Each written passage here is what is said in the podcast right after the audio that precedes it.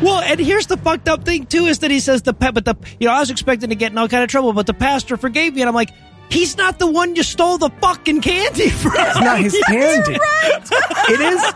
It is, however, the perfect metaphor for Christianity, right, though, isn't where it's like, I harmed another person and I just don't want to feel bad about it. And the pastor's like, poof, magic, don't Yep. feel bad about it. And he's like, oh, oh yeah, wow, I, guess that I, was that's much better now. I guess I could just stop feeling bad about it. God awful movie. Movie movie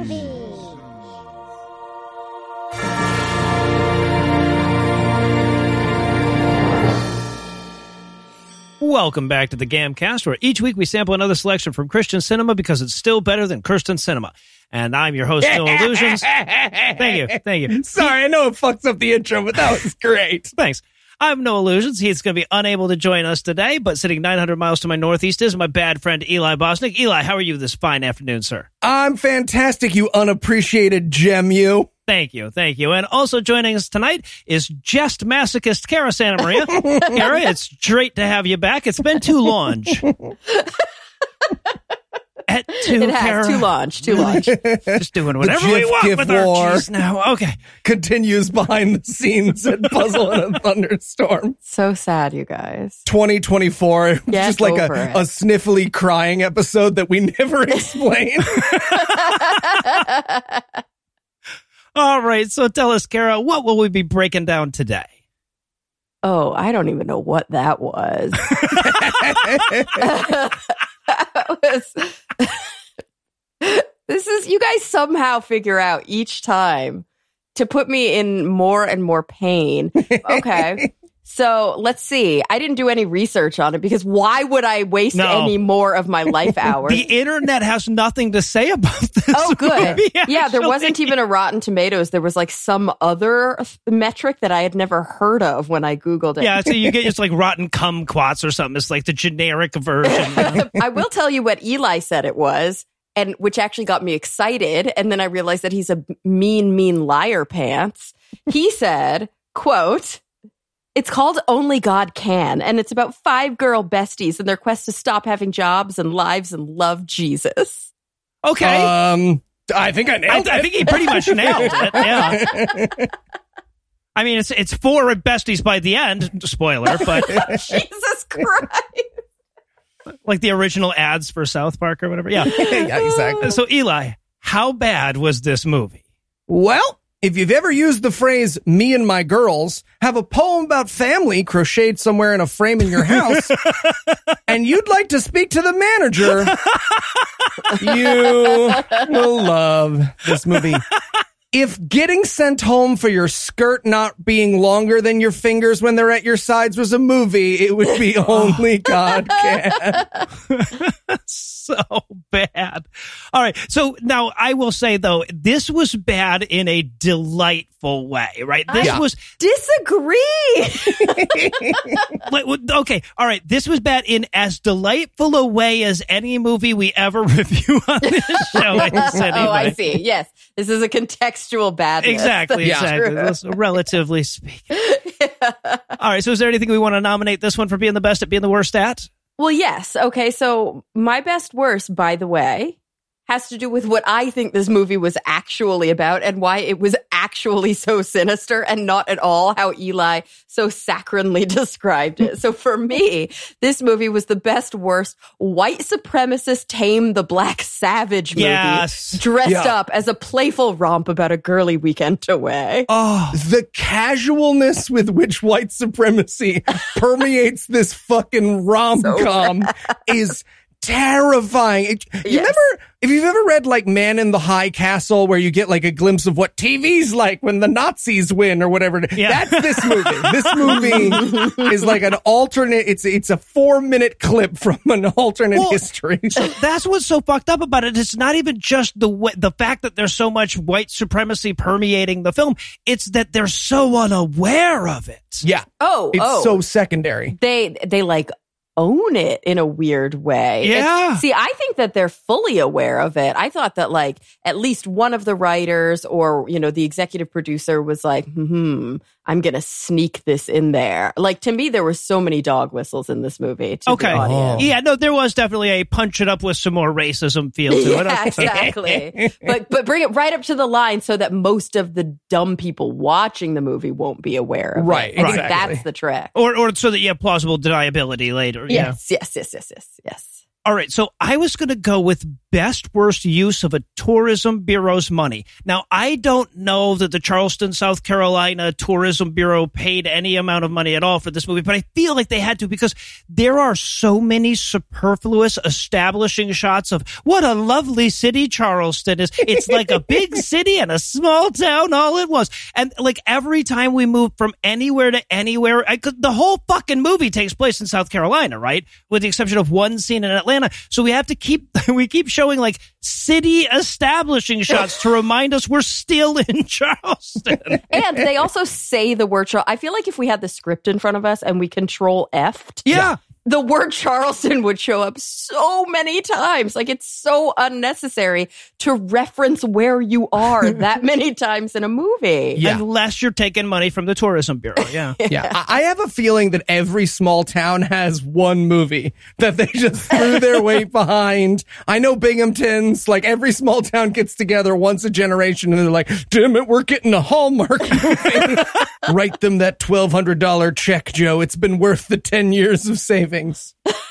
and I was going to go with best worst alcoholism. Oh, yeah, steep, yeah. steep competition in this one. Yeah. spoiler alert this movie is about each of these five friends turning christian or dead one by one and or both, or both. or both yeah, Yeah, sometimes both. they do both. Hello. the final holdout is going to be what the makers of this movie think an alcoholic is and she might as well be shooting paint thinner into her veins throughout this thing i found her level of drinking unbelievable and i just spent a week with heath and andrew Right. Torrez i really i know Yeah. to be fair, I think that she was the most delightful part of the whole film. absolutely, she warmed Right- my heart. Yep, up until the last seven minutes when they fucked her character up by making her Christian. Yeah, she was I great. sneezed and forgot about that part. Okay, so, all right. Yeah, fine. all right. Well, I'll tell you what, nothing happens in this movie, so we've got plenty of time for a break. But when we come back, we'll dive into all the random backstory discussions that are only God can.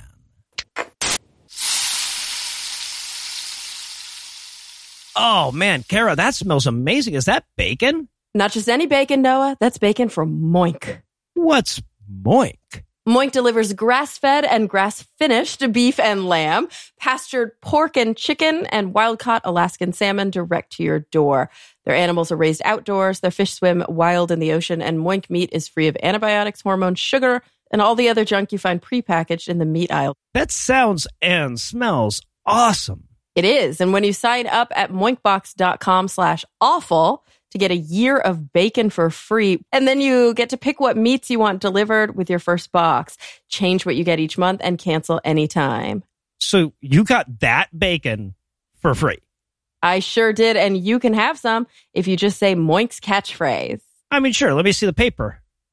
Wow, that must be really, really good bacon. It is Noah Lugeons. So do you want some or not? Uh, oink, oink. I'm just so happy I got moinked. Uh, sorry. Couldn't quite make that out. One more time. Oink, oink. I'm so happy that I got moinked. And you will be too. Here you go. Join the Moink movement today. Go to moinkbox.com slash awful right now. And listeners to this show get free bacon for a year. That's one year of the best bacon you'll ever taste, but for a limited time. Spelled M-O-I-N-K box.com slash awful. That's moinkbox.com slash awful. Worth it, right? Oh, so worth it. All right, gang. So I'm super excited to announce that we're going to be joined by actual lady person, Cara Santa Maria, for our writers' meeting about our upcoming project, Only God Can. Cara, thanks for coming. Um, for the record, I'm only here because someone I know spray painted it's pronounced GIF on the side of my car, and I need this gig to get it fixed. Yeah, whatever brings you in. So we want Only God Can to reflect the real experiences and struggles of women. Yeah, like struggles of having an affair with a professor in China who turns out to be an international con man, Or being black. falling in love with your hunky single pastor. I'm sorry. Did you just say that being black is a is a struggle that women face? What the black ones do. Yeah, I sure did. Kill me. I'm sorry, what'd you say? Uh, oh, I, I I was just No, no, no. saying- Shut up, shut up, shut up, shut up, shut up, shut up, shut up, shut up, shut up, shut up. That's perfect. One of them will die. People come to Jesus all the time when people they care about die. Oh, that's that, that's true. They do. That's great work, Cara. I need a drink. And one of them will be an alcoholic too. This girl's unstoppable. I am so glad we hired you. I'm gonna kill Heath. And we're back for the breakdown. And in a foreboding preview of how bad the audio mixing is going to be in this movie, the music in the production logo clips. okay. Mm-hmm. So most recently I've had to watch these movies with these wireless headphones that attach to my TV because either my baby is asleep or my baby's in the room and I don't want him exposed to Christian cinema. So I always have to run over to my computer and double check that the sound is really this bad and my uh, headphones haven't killed themselves. But yeah, that had happened to me several times throughout watching this film. Oh, I had to have the remote in my hand the whole time because it would vacillate between people talking like this, so you don't understand a word that they're saying because they're talking so quietly, and the loudest music cues you've ever Oh. heard in your life. Yep. I mean, it like hurt my brain. The music was at 13. The dialogue was at four. The sound effects were at nine. It was bizarre. and I, the dialogue was at four when it was at its best. There were times when the dialogue was literally at zero. Yeah, Yep. yeah. Or like there was something weird about how they tracked it. I don't know. Like sometimes the dialogue, yeah, not only could you not understand it, it's either because the data wasn't there or it was like tracked over itself. There's something odd. yeah, th- there was on. like a like it. It sounded at the beginning in this very first scene with Coley that the left and right stereo tracks were off by a hundredth of a second. it, it had that robotic weirdness going. It was bizarre. Anyway, so we start off with my best worst 700 tourist bureau shots of beautiful Charleston, South Carolina. And I just want to point this out because Charleston is such an unremarkable city that there is no thing they can show, right? Like if you Right. most cities you can say, "Oh, well there's the Washington Monument. Oh, well there's the New York City skyline. Oh, there's one of the many familiar landmarks in LA or whatever." But with Charleston they have to show a sign that says "Welcome to Charleston." yeah. and they don't even have a good one of those. It's just the green and white sign by some shitty six lane highway. yeah. They've got two different shots of the Chipotle. So you think they've got two? Damn it, we lost that bidding war to Qdoba, but otherwise this montage is perfect. also, I want to point out that this movie will begin with the quote, judge not lest ye be judged, when the entire film is about being a judgy bitch to your friends Yep. until they become Christian. Absolutely. True. Absolutely. It's it's judge not what's the opposite of not? yeah. Extra. Judge yes. Judge always. Super. So okay, so we open up on this character Coley, who is I think all of our favorite Oh, for sure. Oh, women fuck at the yeah. center of this. So Coley is radically overdoing some invitations. Oh. Yeah, yeah. She's spraying all of them with perfume. Mhm. So this poor actress Right. has sprayed now perfume a million times in this little tiny room. I can only imagine she's gagging in between every take. It would smell so bad in there. Yeah. Also, can I just say it's a weird move to spray a party invitation with perfume? Like, I get it for love letters or ransom notes when you want someone to really know you mean it, but party invitation, it's a weird move. Bit It- weird. uh, true. Yeah, true. So yeah, so she hands those off. She's apparently super wealthy. She hands those off to her driver Grady to mail off. And this is where we hear the absolute worst the audio is ever going to be. Like if the rest of the movie's audio was this bad, I would have had just like turned the sound off and, and read the subtitles. Right. Oh, I wrote that. I was like, if this whole movie's going to sound like this, I can't do this, you guys. Why are you doing this to me? Right. Right. It gets better. And I, th- I almost feel like it's, they put this intentionally at the end. So like from this point on, we could be like, all right, well, comparatively, the audio's Yeah. okay, right? yeah. All right. So now we cut to the Garden Chapel megachurch where our main character, Sarah, is receiving her perfumed invitation. hmm And this is where we meet Pastor Hot Rocks. Yes. yes. That's their nickname for him. And Actually, it's Hot Rod because his name is Rodney, but I like Hot Rocks better. Oh yeah, Hot Rod. But yeah, he. Yeah, you um, couldn't understand it because the audio was Oh, so right. Yeah. bad. Exactly. Fair. It took me so long to get Coley's name because Coley is not a name for a human being. I was like, is her name fucking Goalie? Is her name Goalie? it's the name of the the writer of the screenwriter Colette. It's short for Colette. but yeah, I had a, I, I had subtitles on because the audio was so goddamn bad. It made it a lot easier. Oh, that's actually a really good idea. So at this point, this is where we meet, yes, the creepy pastor who's extra creepy and the main character, question mark, Sarah. Yup. Yeah. I feel like she's the main character because they make uh-huh. her somehow flawless, Yes. except for her insane lip injection. Thank you. Which, like, like absolutely first scene, can't stop looking at them. She has those weird lip injections where they only put filler on the sides of her For upper sure lip, did. but not in the middle. Later in my notes, I have like, did she get one of those like hair lip surgery fixings and it went wrong? No, No. it's just It's just bad surgery. lip injections where where like her top lip looks like an infinity symbol. like that's the shape Mhm. of her top lip and I can't not and they put her they put her in so much lip gloss Yes. in every scene. I can't Every not scene. look at them. Yeah, they might as well have like fucking John Madden arrows drawn on the screen to her Yes, lips in yes. every Right. Yeah. scene. They've got Yes. nothing else blurred out but her lips. Yeah.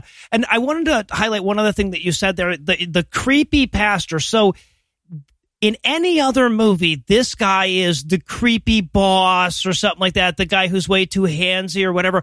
This movie seems to think he's charming and adorable because this actor is just a fucking creeper and thinks that this is charming and adorable, right? Oh yeah, yeah. And also everybody who made this movie and is watching this movie is Christian and they have like this weird layer on their judgment. like it's it's legitimately the weirdest thing. He's not attractive. He says all the wrong things. Yep. Like so basically the whole and this scene sets up the premise of the movie which is Sarah can't decide if she wants to go hang out with her friends and so Mhm. she's having a moral conundrum and goes to the church to ask her pastor about it. Yes. How is that a concept for a movie? Mhm. like I was so confused by this whole scene. And he's like, hmm, hmm, I'm listening intently to this really privileged problem. And Yeah. meanwhile, the woman who works at the church is like, Pastor, I'm sorry, but you have a phone call from a dying woman. Would you like to take it? Or do you want to keep talking to this dumb bitch about her non problem? Right. Well, so her whole fucking issue is like, me and my college friends get together every year for a reunion, but they're not very Christian, and I don't know if I should go. And as she's explaining her first world white lady problems, she literally, she's like, and my friends are, here are my friends' names and a brief character bio about each of their major attributes, right? Oh, yeah. we couldn't afford opening credits from an 80s sitcom, so how about I do this? and literally that's the depth of the character development of Yes. every character. She's like, my one friend, she has a women's shelter. It's all you need to know about her. My other friend is black. That's her personality. Yeah, and she literally says this this sentence. yes. She thinks white men have suppressed society. So clearly the writers of this movie don't even understand Yes. progressive activism or feminism or anti-racism. They don't get it. And then he literally goes, "But don't we? Wink wink." Yeah. That's not charming. That's fucking creepy. Oh. Yup. Yeah, so very quickly, Gracie is newly Christian and she's a mom and she's just great. Coley is fun, but she has a drinking problem. Patrice is black. That's her personality. Her conflict is melanin. Yes, yes. And Just one other thing about Patrice. They will constantly talk about how Patrice is like one of them. She never ever mentions her blackness. Other people mention it to her Yeah, constantly. all the time, I yeah. cu- kept waiting for Patrice to bring up her color. Not once in the movie. Nope. And then and then finally Glenn is some haughty bitch who thinks that doing good deeds is enough to be a good person even if you're not their religion. I love it. Another quote, direct quote from the movie. She thinks that doing good deeds gets you into heaven. And literally, they're like, what a dumb cunt. Yes. Yep. Yep.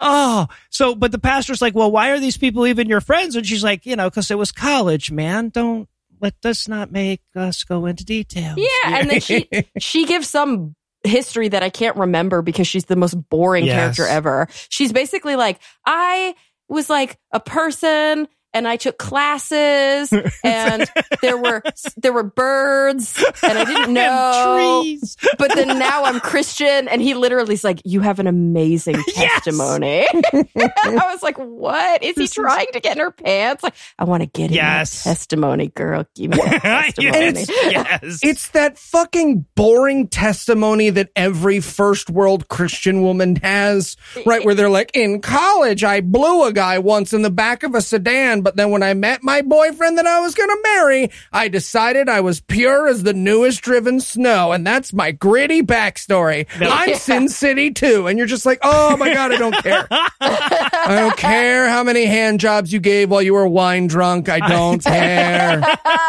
This is not a personality. And there's this fucking phenomenal moment she has where she's like, and when they all get together, as you Italians would say, forget about it. And as if that's not offensive enough, the pastor then immediately corrects her. He's like, hey, hey, hey, I'm not a fucking wop. I'm Portuguese.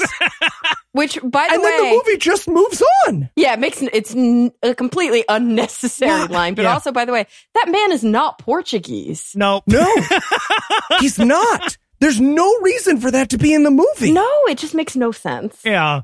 So ultimately, she decides she's going to go hang out with her sinful friends anyway, and the pastor is going to watch her two sons while she's gone. He's going to babysit for the weekend.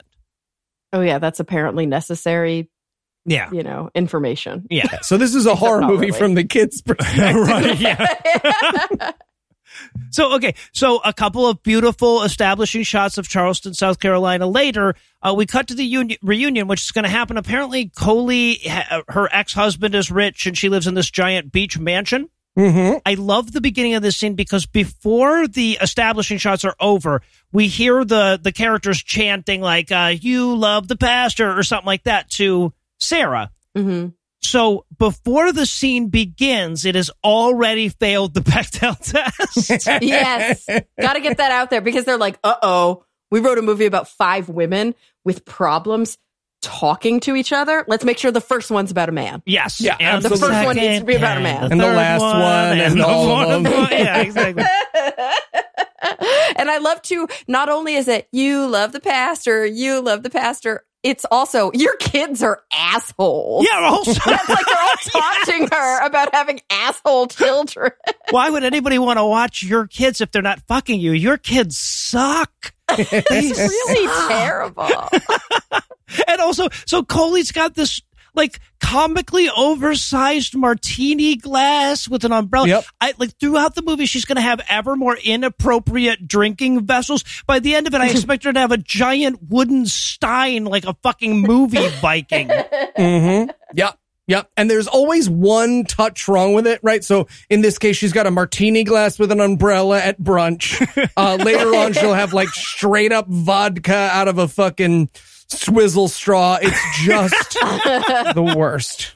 It's like if children were right. It, have you guys ever seen that that show Kid Snippets on YouTube? No. Oh my god, it's so good. It's like where they record kids talking about things that they have no understanding about, and then adult actors act it out over the Oh, overdub. Yeah. I gotta check Yep. that out. It's so AKA good. Christian cinema. I get it. It yes, is. It's so that they're like, what does an alcohol cup look like? so stupid. All right, so yeah, so we, we do establish here that uh, uh, Patrice is like, oh, you know, that pastor's no good because he's a man, a white man, and then Yeah, that's, you know yeah. that's we, we've we've played to her character. Also, Glenn, who is the bitch who thinks that doing good deeds is enough to be a good person. We see that she's getting texts from a guy named Mark. Now, I'm going to cue you in real quick. The movie takes its fucking time on this. She's married and not to a guy named Mark. Okay. Yeah, Right. That's true. We don't get that right away. Nope. She's having an emotional affair. Yeah, exactly. Exactly. Also, I'm very unclear at this point why Glenn is friends with any of these motherfuckers. Why are I'm unclear why any of them are Yeah. friends with any of them. None of them have anything in common, Nope. and they're all awful. Yeah. Well, so I wrote later in my notes, I'm like, you know, you can only hang out with the old friends that you like, right? They don't have to all come in the group they used to be. so, so Glenn goes to walk off and Grace, this is the, the newly Christian girl that we learned about at the beginning. Don't worry, she doesn't matter much. Not Yeah, no. much. No. The one with the target on her forehead. Yeah. so she turns to Glenn and she says, Hey, I hear your son is in the army. Are you praying for him to Jesus Christ, our Lord and Savior? And Glenn's like, Okay. Like she should be. Which I want to point out to an absolutely devout Christian, that is still a weird question. if you were the deepest of believers and someone's like, oh, my son's going into the military, they were like, yeah, probably asking God not to kill him, right? That's my first response to your news. Well, and then she walks away. Like Grace turns to Sarah, the main character, and she goes, Oh, I probably I came on a little strong, didn't I? And Sarah's like, No, not at all. No, you know, you fucking nailed that. No, that was great. That's our whole thing. It's just wedging our religion into every possible conversation in the least pleasant way. You nailed it. You nailed Yeah. it. You're doing great. yep, yep, yep, yep, yep. So okay, so meanwhile, Patrice and Coley, that's the the the black woman and the drunk woman, are hanging out in the kitchen. I've just described all of their personalities. I It's- wasn't it's referring true. to her I mean, race. you're not. yeah. Yeah, they Yeah. did that for us. Yeah, like we, exactly. we're not. Yeah, This is where we learned that Patrice is an author, a poet. Yeah, a uh-huh. poet. a poet. Yes. which is also an author. No offense, Eli's mom. That's also she's also Right, an author right. too. but specifically, she writes poetry. Yeah. Right. And this is where Coley says, Psh, book of poems, they didn't even rhyme. And I genuinely could not tell you if this movie thinks poems should rhyme or not. So, and then of course, since they're so good at capturing audio, they've decided that they're going to have a whole fucking scene where Gracie and Sarah are standing on a goddamn beach. Being Oh, Okay. drowned bad. out by the sound of the surf, bonding over their Christianity. Did they record the audio from inside a conch? Because Yes, that, I think they did. that would make sense. Ooh, and it- the conversation is so banal. It's like, speaking of divorce, you're divorced. Would you like to expound on that element of your backstory, Sarah? Oh, there's such a fucking amazing moment here in the middle of this conversation where she's like, Oh, I was so Christian and he had an affair. It's maybe I wasn't good enough. And then there's an echoey fucking silence while her friend does not disagree. Yes. well, okay, but she goes like, you know, my, my husband left me because she he said I was a Christian zealot, and the last straw for him is when I wanted to keep our kids out of school so I could hide them from evolution and the age of the earth. Yeah, yeah. And it's like, sure, reasonable. hmm Yep. I would have left you too. Yeah, and well, then they have to back away from that. She's like, oh, also, he was having an unrelated affair even before I was Christian, so it's not Jesus' fault. It's he's a bad Jesus' fault. person. Yep, yep. He also used his computer too much. I don't know why I'm listing all the things I didn't like. This is a weird order for me. and then after Sarah, main character, talks about all of her non problems, then Grace, the character who doesn't matter, you, soon you'll see, blonde, pretty girl, Mhm. is like, like kind of ugly crying at this Yep. point, right? Yep. About how she loves Jesus and everything was hard in her life, except none of her problems are real problems. She's like, I have kids who love me. and life is sometimes slightly stressful. My yoga class got canceled. And you're just like, what is this? like, what? These people don't matter. She Yep. ugly cries almost every conversation that she has in this in this movie. It's pretty amazing. Honestly, You Do Too Matter could have been the title of this movie. or my life is harder than your life, comma, black lady. Yeah, Right, right, yep. right. Yeah, so we go straight from Sarah's weepy backstory about her husband leaving her to Gracie's weepy backstory about her dad leaving her when she was a kid, and then Oh, is that what she was talking about? yeah, she starts Yeah. talking about like uh her, her her dad left one day and she waited on the porch for him for apparently the rest of her fucking life. You know, Oh yeah, so funny. she literally it's it was like that movie trope where she's like he went out for cigarettes Yep. and never came back. That's Yep. the extent of the writing ability. Like I don't I don't mean to like make light of people who whose fathers left them. I know that's very traumatic or whatever, no, but it's terrible. the way that this stupid tropified yeah exactly the way this Yeah. stupid ass movie stumbles over it is hilarious but so she's like yeah and I, you know i always felt like my father had abandoned me and i didn't have a father and then i found the holy father Yeah. yeah Oh, I hate that. Why is there always an Electra complex in all Right? of these movies? yeah, where it's like Jesus is also daddy, and I want to fuck Jesus, but also my absent daddy. Like, I want to study these people. right yeah no Yeah. he's in my he's, and the holy spirit is within me and he's the trinity yeah Yeah, and he's got a Mm-hmm. big fat cock too. yeah. She literally ends it by saying, That's the hole you felt like you could never fill. And I wrote in my notes, yes The Eli Bosnick story. I get it, girl. I get it. All right, but we cut now to a scene where Gracie has gone inside and she's admiring the entire room full of childhood beauty pageant trophies that Coley keeps. Sure. Yeah, who does? It's a whole wall of this Yes. room that's got built-in bookshelves with like tiaras and sashes and trophies. Like, what adult woman Right? would keep that kind of? It's weird. Well, here's the fucked up thing. Judging by the budget that this movie seemed to have for most things, that is someone's collection involved in the making of this film, right? They just no question. For sure, for sure. So yeah, so Gracie comes in. She's like, "Oh, these are nice trophies," and then Coley comes in and starts lecturing her on how she should make her daughters compete in beauty pageants. While putting her in clown makeup. Yes. Yeah, she she and she literally is like, "How is a pageant any different from a track meet?" And I'm like, "Let me tell you." like one of them involves skill and the Yeah. other is prioritizing being pretty as if that's a skill. right. Yeah. One is a sexy child contest. yeah. And the other one is like, I don't know, teaches you things like self determination, overcoming adversity. Like it's the weirdest thing ever. And then she's like, literally says to her, life is a competition. Like it's very cutthroat. It's making me uncomfortable. Yeah, that's why we didn't want to Mm-hmm. have Heath here for this one. He's um yeah, it's gonna be very triggering. they have this great moment where she's like, I don't know, when I see that stuff on TV, it makes it look like shit. And she says, everything looks like shit. And I was like, you know what, Coley, you have a point. That's true. You do oh, have Oh, a point. That's true. Yeah. This is where we start to love Coley. Yeah, exactly. yeah. This is where we learn that there have been some incidents with Coley at the women's shelter fundraiser. yes. Oh, Oh, yes. And I love this because they reference. So, Glenn, her whole thing is that she runs a women's shelter. Yes. yep. Like, and, and apparently that makes her a bad person because she doesn't also have Jesus in her heart. Yeah. Mm-hmm. But the clearly the women's shelter doesn't have a name. So No, they just call no. it the women's shelter. The women's shelter. over Yep. and over, which is so weird. Not even they never even shorten it to the shelter. No, always the women's Well, you know, it is South Carolina. There's probably just the one Yeah, women's right. shelter. probably.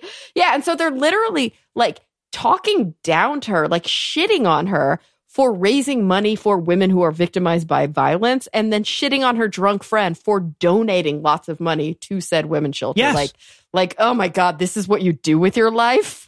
Well, so It's so weird. and and that is legitimately what's going on, right? Like Cara's not being facetious in her description of that because the message that this movie is trying to send is, yeah, well, you're never going to get to heaven by you know helping victimized women or donating money to charities. It's all about being our religion. What a fucking waste.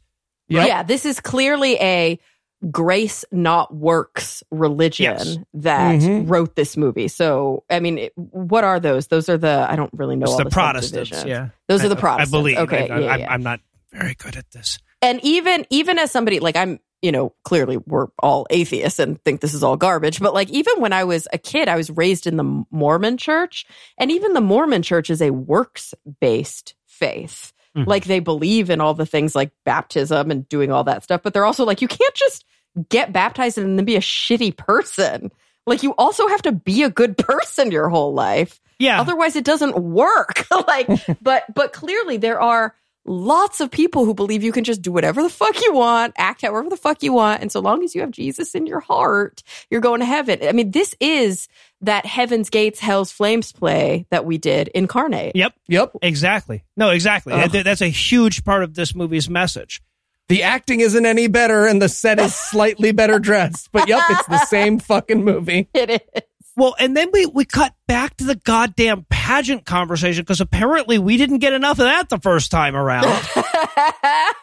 and there's this amazing moment here. So Coley is like telling Grace off for being too Christian, right? She's like, You're getting like fucking Sarah, and Sarah's just annoying. And she says at this point, Don't get me wrong. I believe Jesus died for our sins. I go to church. I just, you know, I'm not also an asshole about it. And the movie's like, see, that's your problem right there. See, that's You're- your problem. You got to be an asshole about it. It's so weird. They they like clearly spell out that she's already Christian. Yeah. Yep. Everyone in this movie is already Christian. Right. They're so just not- stupid. Christian enough for Sarah's weird bullshit metrics. Yes. And the whole movie is going to be ultimately about making Coley the Christian into a fucking Christian. Yep. Making everyone in this movie who is already Christian more better Christian. Yes. Yes. And and in doing so, don't worry, Jesus will suck the alcoholism right out yep. of your brain. Sure Yeah. will. Sure will. That's how that works. So, of course, this conversation about how Christian she is or isn't is ostensibly still about the kids in beauty pageants. So they wrap that part up by having Grace ask, well, you know, if it's about building self esteem, what if my kids lose the beauty pageants? And Coley's like, well, I wouldn't know about losing. I've never done that. And I'm like, oh, Yeah. fuck yeah, Coley. fuck yeah, Heath would love you. Oh, are you kidding? A woman who can outdrink him and has issues about losing? His fucking soulmate was on this episode. Yeah. But you're also forgetting the most important part of this scene. Am I? The flashback. Well, no, yeah, yeah, no, we're we're getting there. We're getting there. Yeah. Oh, okay. Yeah. I'm like, come on, man. Oh, yeah, We yeah. get to see her childhood. We get to see her uh, JonBenét Ramsey moment, and it's um. You might want to be a little careful about using that expression, Cara. We, we might have very different definitions of what a JonBenét Ramsey moment is. Sorry, it's the only it's the only pageant child I could think of off the top of my head. That's probably yeah, it's probably That's a, li- honestly- a little bit more. Let's extreme. not ask Eli how many he can think of. So Oh God! I can think of a lot of pageant children. But my favorite part of this is, uh, well, there's so many favorite parts. So they flash back to her sitting in a trailer with like a stuffed animal while her garbage mom is yelling at her about being a shitty pageant contestant and winning second place, and second place is garbage. And she's like, fuck you. She's second place. she's got crazy eyes. And it's so, and also, Drunk Mom is, you guys, okay, I have not seen as many of these bad movies as you have. I only do this once a month. Thank God. But the mom is by far the worst acting I've seen yet. Ooh. Yeah, Yeah. she she overplays this by so many degrees. It's also Amazing. weird because it, it seems like the actress doesn't know when the scene is going to cut. Yes. Yeah. She keeps being like, never. And then totally relaxing and dropping character. Like she expects the scene to be over. And then like, oh shit, there's more lines. Uh, and then another thing about that is so weird. It's so weird. She's acting in bursts of TikTok.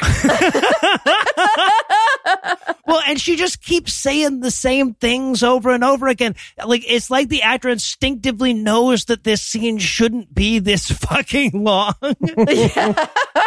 But it goes on forever. She just over and over again screams the same shit before storming out of the trailer to sulk and smoke cigarettes, I guess. yeah, yeah. Clearly, that's what she was doing. All right. Well, I'll tell you what. I, I know I need a minute to process all this new character information we just got. So we're going to pause for another break, but we'll be back in a minute with even more. Only God can. But you can buy Hot Pockets by the pallet. It's not about the money, Noah. I've talked to you about this. Hey, hey, guys, what are you arguing about?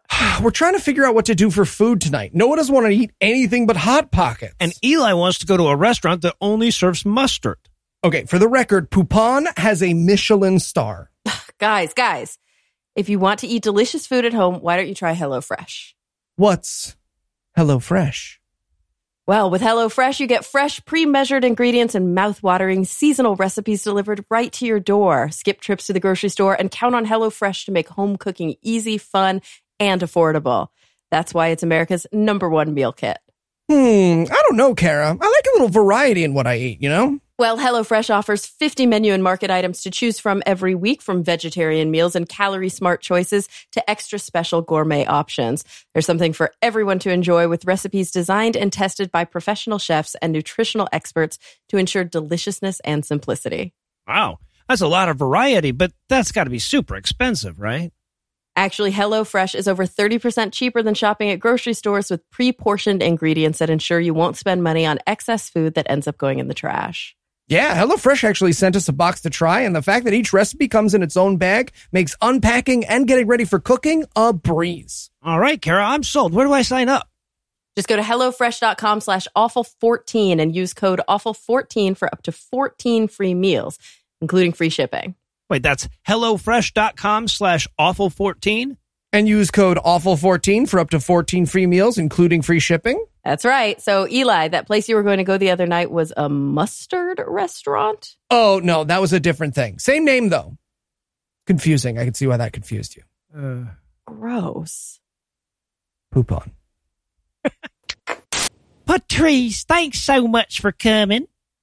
Oh, I wouldn't miss it for the world. So wonderful to help women in need. Of course. Is Coley coming? She said she was, but I haven't. Um, Boom, baby. Sorry. Sorry. Sorry, I'm late. Fucking valet took forever. oh, Coley, we don't have valet parking. Well, then some motherfucker stole my car again. So Co- Coley. I may have gived my car to someone on accident again. Got it. Well, why don't we just sit you down? We can start the silent auction. Hey, hey, I got something silent for you. Co- Coley, that, that wasn't silent.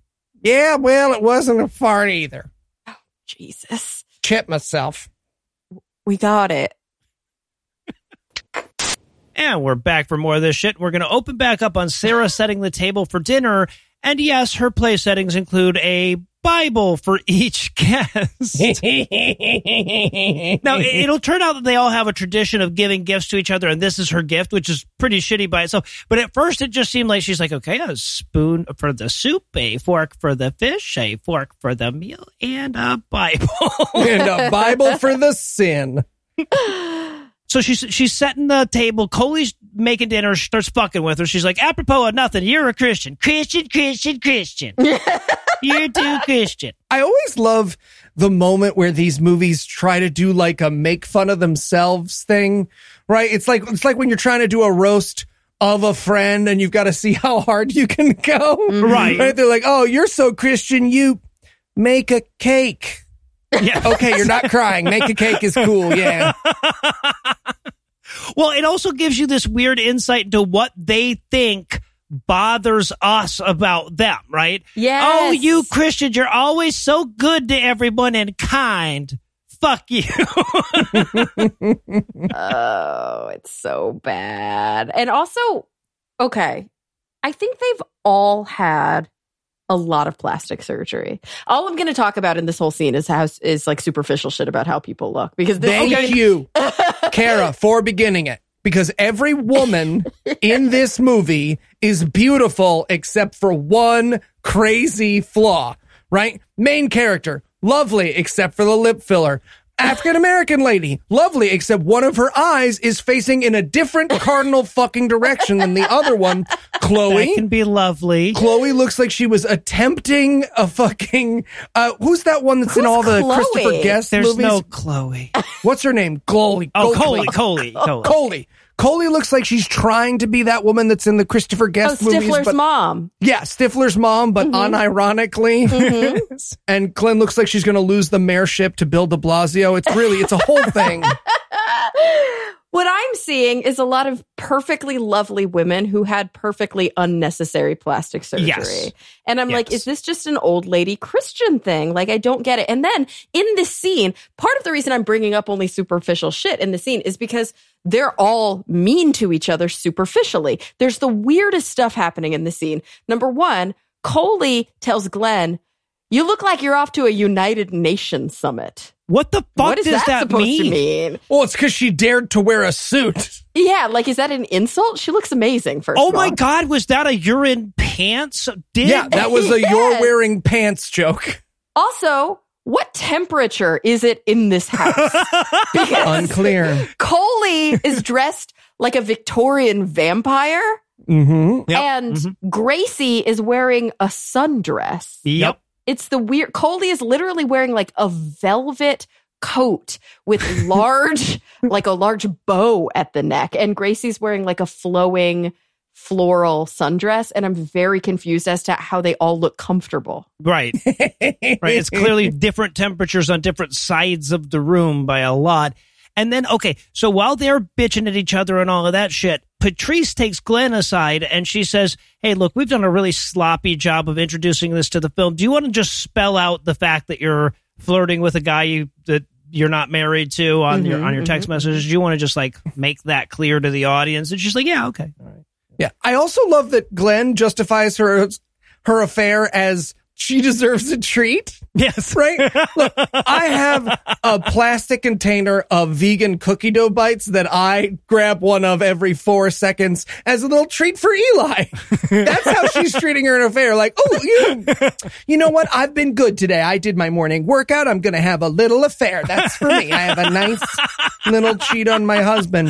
She also has this weird layup. Like she goes through this, like, I do everything for everyone else. I deserve having an affair. And like, fuck whoever you want to. And then she's like, also my husband's cheating on me. So I mean, fuck, like, It's you know. oh, okay. Well, Yeah, they they kind of like bury the lead that her husband is literally a garbage person. And Yeah. we see this later. He's fucking awful. Everyone in her life absolutely sucks. Yeah, like I feel so bad for this girl by the end of the movie. Well, and it's yet another Christian movie accidentally underscoring how dangerous and terrible it is to be judgy at people for being divorced.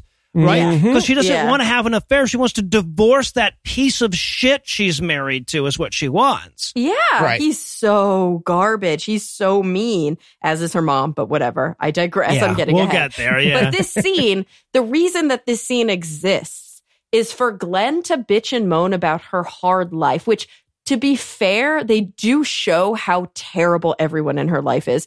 Yet her life is hard because she's really rich and mm-hmm. everyone is mean to her for being rich. Yep. Like she doesn't have, it's like she's literally complaining to the black woman in the movie Yes. about how her kid got into West Point but won't go. yes. And I wrote in all caps, Hello, I am a tone. Can you hear me? By the way, when she says that, this is when Patrice says, Now that I think about it, you probably have it harder than a black woman. And I wrote in my notes, Okay, movie, relax. relax. yes. All right, so now it's time for for dinner. We're going to start with Grace, and I just because this, is a weird one for me. It's one of those things that, like, after the pandemic, it- w- you wonder why the hell we ever had the idea of, hey, let's all join hands right before we eat with them, Yeah. as a tradition. Well, some parts of the country are doing it extra now. They're like, Yeah. everyone lick your hands. yep. We're overloading these Texas hospitals, damn it. We will make sure Eli doesn't care about the fourth wave. Thanks, man. I'm I'm right in the middle of that shit. So yeah, so Sarah says Grace in the style of a fucking ASMR video, by the way. I know. It's kind of hot. I It have really to talk about the food. I have to talk about the food. Oh, it's the grossest looking so food. gross. it is. It's like it's like summer camp spaghetti. Like you couldn't better. Because look, here's the thing. You can get a film crew together and rent a mansion and a couple of prom dresses to make your characters rich, but you can't rent fancy looking food. You gotta buy that shit. Which is why they're having fucking lasagna noodles and cheese sauce. It is horrifying. Well, and the sad thing is, you know, that's just crew dinner. Well, right, Yep. You know exactly. that's just what they're exactly. gonna They feed just everybody. moved craft services over to the table for a few minutes. Yes. This movie did not have a behind the scenes DVD, but I promise you if it did, they'd be like, and you might not know this, but in the fancy dinner scene, we all actually got to eat that SpaghettiOs. Jesus. Well, and what's so funny about the movie is, as you're thinking to yourself, like, is that just a fucking plate of spaghetti somebody made on their counter or something? Yeah. All the characters are like, hey, let's wait to eat and open our gifts first. So they're thinking the same shit. Oh yeah, and it's spaghetti, and it's not in like a warming dish. Who does that? No, right? spaghetti's gonna be freezing cold. And you, if you look up close, you can see that they they use the shaky Parmesan cheese that's like shelf stable. Yeah. You know what I mean? The stuff you can just keep at room temperature. Yeah, the stuff you can keep next to your survival buckets for sure. Yeah, for sure, for sure.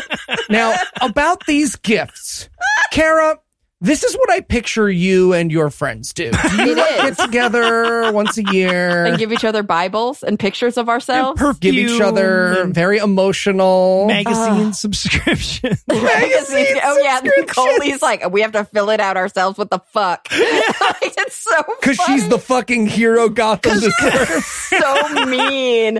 Like I love her. She I feel like the actress herself is that mean, and she was like, "The script doesn't go far enough. I'm just going to make some creative edits because it's yeah. so good. So many things happen in the scene that make me just lose it. Okay, first of all, one of them gives everybody a picture of them together in college. Oh my God. But they Okay. didn't they didn't want to take a photo for the film, so they Photoshop. But and by Photoshop, what I mean is they said each of you bring a picture of yourselves. I don't care what orientation your body is, Or, in. or the I'm- lighting. Or yeah, or lighting. I'm going to cut it out with like kitty scissors, Yep. and then Yep, and then with use zigzag paste, scissors. literal paste to paste it over a backdrop of a sunny city. Oh, Charleston, I think. Yeah. Well, and, and so here's the fucked up thing, right? This is not a picture of them when they were in college. This is a picture of them from the previous year's reunion. They could not get these five women to stand in front of a site of any kind to take a No. fucking picture. How No. was this easier? I they had still shots from this movie that they could right? have used. Yes. It's fucking. But this is the worst digital imagery I've ever seen, and I've seen Mike Lindell's evidence that the election was fraud. Holy shit. Coley's in, in the middle of the gift giving. Coley's like, I need more alcohol. I'm like, you go, girl. And she Fuck literally yeah. holds up a bottle of wine. She goes, Who's drinking with me? This bottle of wine was $500. And I'm like, Then why are you serving fucking spaghetti? I'm so confused. so all the money went to the wine. That's what it is. It's also super not like they they did their best to hide the fucking Boone's Hill Strawberry Farm label, but it's one of those jumbo bottles they get at like the value section of the alcohol store. yeah, this box of wine costs five hundred dollars. and of course, because Gracie has been on screen for more than two minutes, she has to have a weepy, ugly cry about how important Jesus is to her. She essentially she gives us the same came to Jesus speech that she just gave on the beach five fucking scenes ago. I know. It's so unnecessary. It feels like she was workshopping it on Sarah, and yeah, I think I think that is what they were doing, Eli. Yeah. I think that's like not just to be funny. I think that's like, oh, it's so hard to come out to your friends as Christians. So she Yeah. practiced on the Christian. Oh my god. God, so you're right. embarrassing. Yeah. Mhm. God damn it. God, their problems are so minor, I don't even notice them. I don't even recognize them. All right, so we, we cut to after dinner. Coley is they're they're trying to do Coley is like way too drunk, but she seems so pleasantly inebriated. She seems like she's having a blast. She doesn't have to drive anywhere tonight. She's also for real. Like, if you remember her at dinner, she was like, You're a fat cunt. I need to drink. like, she's awful. And then after dinner, she's like dancing and she's like, I love you all so Yeah, much. you're I'm like, right. I really like her drunk. Right. She's so much nicer. And they're like, "Whoa, put her in the scrubber with the hose pipe on her." Like, I'm just saying, this is very unreal. I- As someone who has ridden in an Uber with Heath and Andrew after a wine tasting, they have a lot to learn about what someone who's actually wasted acts like. so, so yeah, so everybody goes to bed. There's a thunderstorm outside, so we see an awful lot of stock lightning footage that they had. Yep. They they Yep. they bought the whole fucking thing. They're going to use the whole fucking thing, right? It felt like there was a storm during filming and they weren't going to waste it. yeah, it's not like this storm matters. You know, yeah. Well, it kind of matters. Well, it because it's like actually a really important plot point. it depends on how much you care about Grace. well, but like it's not like you need an excuse for a person to have a car accident, right? You- It's Right. not like you have to explain that away. so okay, so we cut to the next morning and we get the scene where Coley wakes up hungover because that's what she deserves. Damn it! And uh, Patrice confronts her about her alcoholism. She's like, Did you go to AA? And she's like, Yeah, it didn't really work for me. And she's like, Actually, they don't report their numbers, so we have no idea how well it works for anybody. And she's like, Shush, shush, shush, shush, shush. I, she says, "Yeah, I've even tried AA. I was so hoping for a battery joke here, you know. No, but it takes a D cell to get me up." But no, it was alcohol. Anonymous, yeah. So, and, and also, like, apparently, part of the tradition, and I think this explains a lot of why everybody keeps coming back. Part of the tradition of this reunion is that Coley just gives everybody a fat fucking check at the end of it, right? Like a thanks for pretending to like me check. Yeah, it is weird. But we don't ever get to see how much it is. Right. I really want to know what this movie thinks is friendship maintaining money, right? because it's either $8 million or $65 in Cinnabon coupons. Also, they don't let us know until Patrice is back downstairs meeting up with the other girls that everybody got a check. Right. Like they're trying to be wink, wink, nod, nod. You're my favorite because they only show Coley giving the check to Patrice. And there's something just really uncomfortable about the scene where she's like, here's some money. And Patrice is like, you shouldn't have. And she's like, just take the fucking money. And she's like, you know, I will. and I'm like, why? yeah. like I don't know any friend groups like this where like one of the girls is rich and she just writes her friends checks. So yeah, so Patrice goes downstairs. Uh, Gracie and Sarah are about to leave. Uh, They all have to be like, you know, Sarah has to be like, well, yeah, she gave me a big check too, but I'm going to give it to my church because Jesus, Jesus, Jesus, right? Yeah, and they're like, but you're ki- like you have kids and you're like a struggling single mom with no job. Apparently not. Nobody has ever referenced what you do for a Nope. living. Like Nope. you'd have no earning potential. And she's like, it's it's okay. God will provide. Yeah. You're like, what? Why? I'm so sick. He of hearing just this sent you a magic check through a friend. No, no, I'm going to give him. He'll provide. It's like the old joke about God sending a helicopter in Yes, movie yes. form. Yeah. He's like, didn't you see that helicopter? Yeah, you're so right.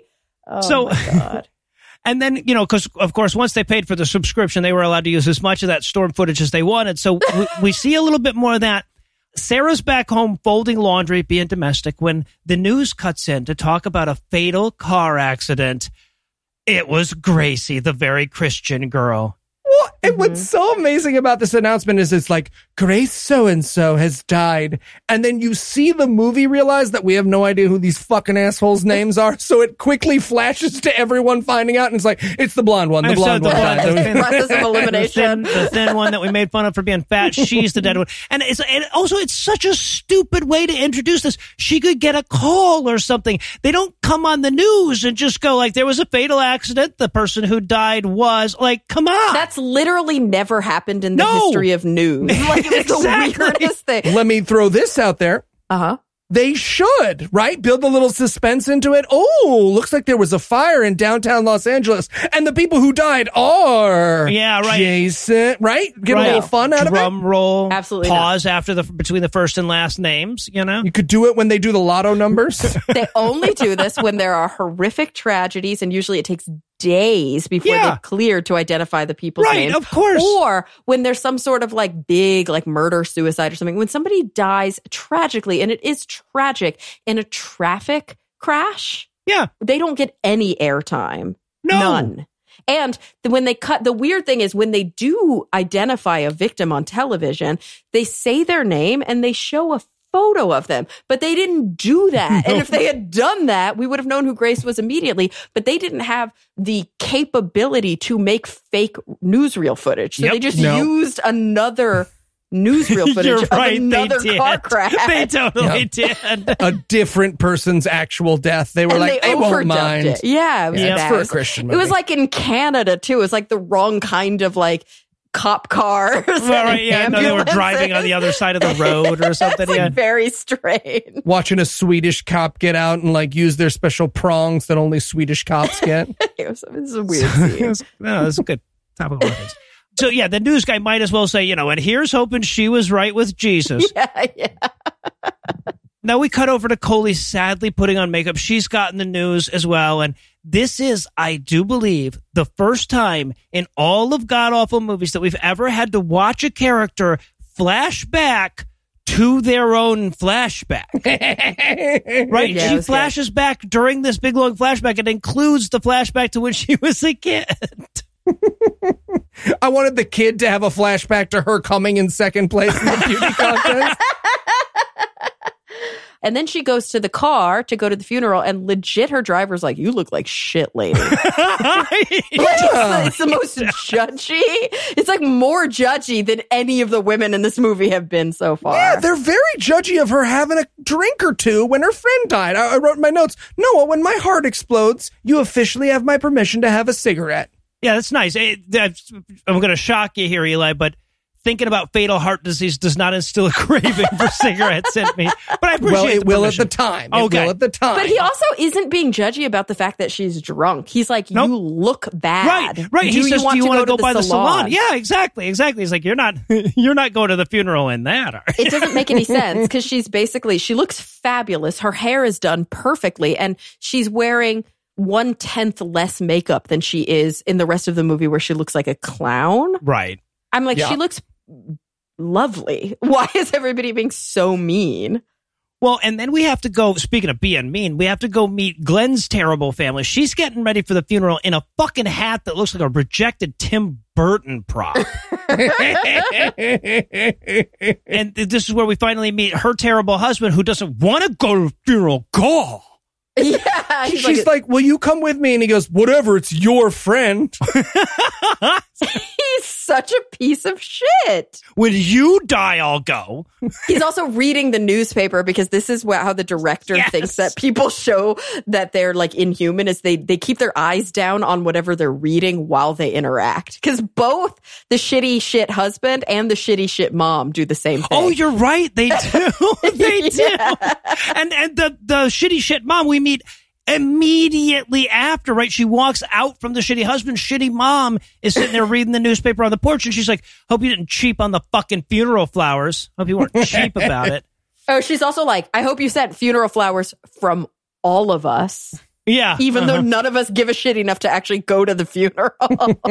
right? Yeah, because she's like, "Well, mom, would you like to come to the funeral with me?" And she's like, "Why the fuck would I want to go to a funeral? Funerals suck." Funerals suck. she literally says, I think the words that she said, like in the script, is like, why would you ask me that question? Yeah, So it was something weird like, that's a fucking stupid question. What's so funny about the mom character is she's a miserable bitch, but she's supposed to be like the high class evil mom, right? We're too rich to have any humanity, except she's just like some Florida lady who's using her walker as a chair. Yeah. So the whole, You're she's like. I have no time for the peasants. Excuse me, my TV guide has just been thrown wet onto the porch. I must read it. That's true. They never pan out to show how big the house actually right. is. Yeah, They just show only bricks right around. yeah. Good Yep. point. I don't get that because it's like, I guess they're all supposed to be rich. I don't know because they show Coley's house and it's stunning. Yeah. It's huge and stunning, but then they don't quite show Glenn's supposed to be the really rich lady, right? Like with that comes from all this money and they're like, "Oh, we could only afford one rich people." We could only Exactly, get one porn mansion to shoot in.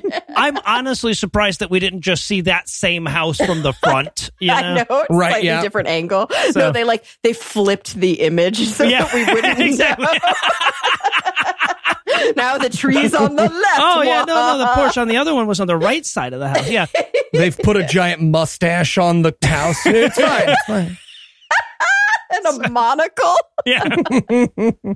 so okay, so they show up at the funeral.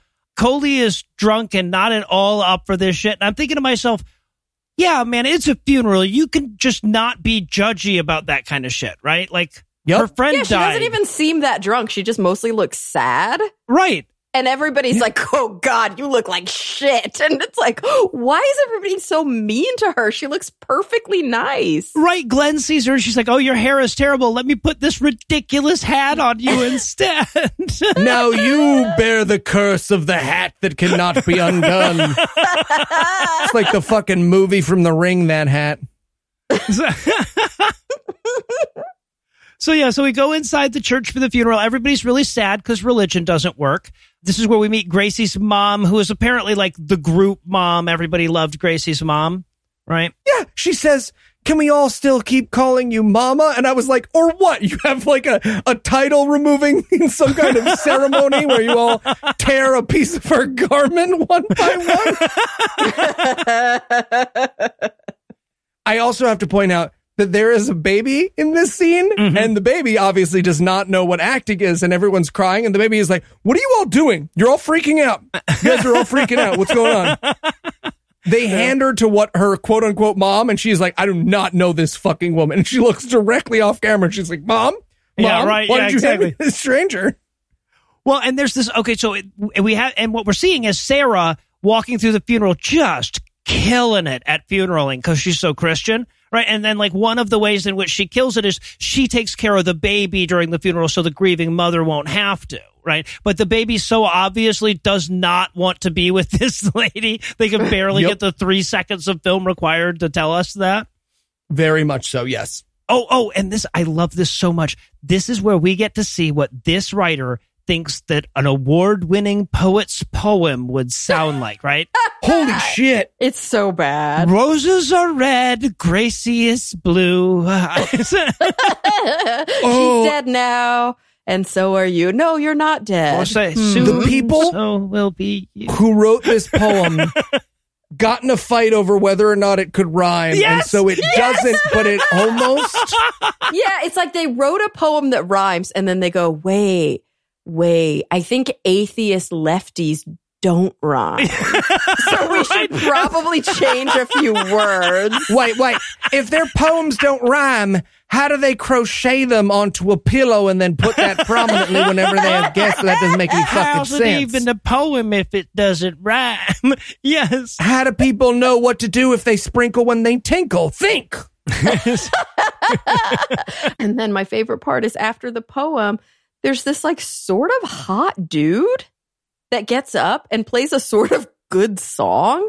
That dude like his voice was so much more soulful than anyone expected like because he's got that sort of goofy like guitar guy at the party look and then he starts singing and like i mean the song i didn't care for the song much but the goddamn but his voice was incredible No, like he was actually really talented. Yeah. And my hope is that, like, I don't know why he's in this movie. So uh, my hope is that he's like not a Christian asshole, but really his shtick is like that South Park episode where Cartman realizes that he Right, can make yeah. way Uh-huh. more money. Au contraire, Ye- Cara Santa Oh, Maria. Oh, God damn it. Oh, you For- did your research, didn't If you? If you paid close attention to the opening credits of this movie, there were special thanks Yes. to this guy for Yep. letting him use this song. Oh, he is a fuck. Christian music artist, and the last thing on his Instagram is him being like, I won't wear fucking masks. You can't stop me. Oh, I Every moment you I said you know, Cara loves him, and I'm going to tag you both in a tweet right now. Eli, no! Michael, Eli, I'm going to block your ass. I'm going to block. anchor. You can't block me. I have so many profiles, Cara Santa Maria. all right can only all right. block the first the 10. only thing i can do is move on uh, i'll try to i'll try to distract him cara so the funeral's over sarah has to give back the baby so now all the named characters are going to go to grace's mom's house where no one else will have gone they have this insane moment where they have to justify the fact that the family won't be there. So they're like, we'll see you back at the house. We're going to go to the gravesite, but you guys go to the house. We'll be at the gravesite while you're at the house. yes Mhm, mhm, yeah. and clearly these actors were told to vamp about the funeral for a few minutes like Mhm. uh, wait, as they wait for this scene to go so and it goes so wrong so quickly so patrice is going to spend pretty much the rest of the movie talking about how great that anti-masker song was. but the only thing she has to say about it was it was lovely. So she just keeps saying that over and over again. And Sarah just keeps desperately trying to think of anything else to say about that last scene. What are generic funeral words? I'm still sad our friend is dead. now. But all I remember about this scene is Coley being like, You all fucking suck. I'm so drunk. You wish it was me, you fucking cunts. And then she just goes around the circle pushing all their buttons basically saying all the things that are wrong with them. And it's so uncomfortable because at one point she gets to Patrice and she's like, You weren't even born in Hotlanta. I'm blacker than you, bitch. yes. and everybody's like, Ooh. I stood up from my chair and I was like, Coley. I was, I was chanting for her because she she slow plays it. She's like, and you, the whole black thing. Real quote. All right. Real literal quote. I grew up closer to the hood than any of y'all. And my friends, the next time you think you have self control, imagine being that African American actress and standing there for what was probably more than one take and then not killing everyone associated with this movie. Oh, my oh, God. Wow. And she's like, Y'all wish I was the one that died. And they're like, Well, right now, yeah.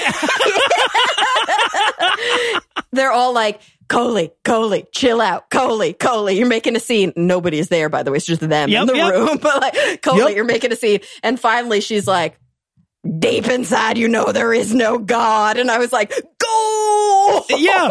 Well, yeah, we should point out that. Coley's whole fucking diatribe started when Sarah was saying some Jesus words again. She's like, God fucking you please shut up about your religion for eight fucking seconds. Yes. That was the blow up. I have never felt closer to any character in any Christian movie. yes.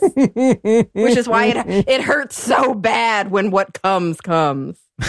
Yeah. also, when she has her big outburst about you all know in your heart God is dead, mom, dead girl's mom is there, and she turns around like, Ugh. and then everyone leaves and leaves grieving mom there. She's just like, oh, you're all leaving after you loudly screamed that my daughter is gone into the oblivion from whence we never return. Cool, cool, cool, cool, cool, cool, cool, cool. Well, no, Sarah sticks around. We'll we'll come back to that.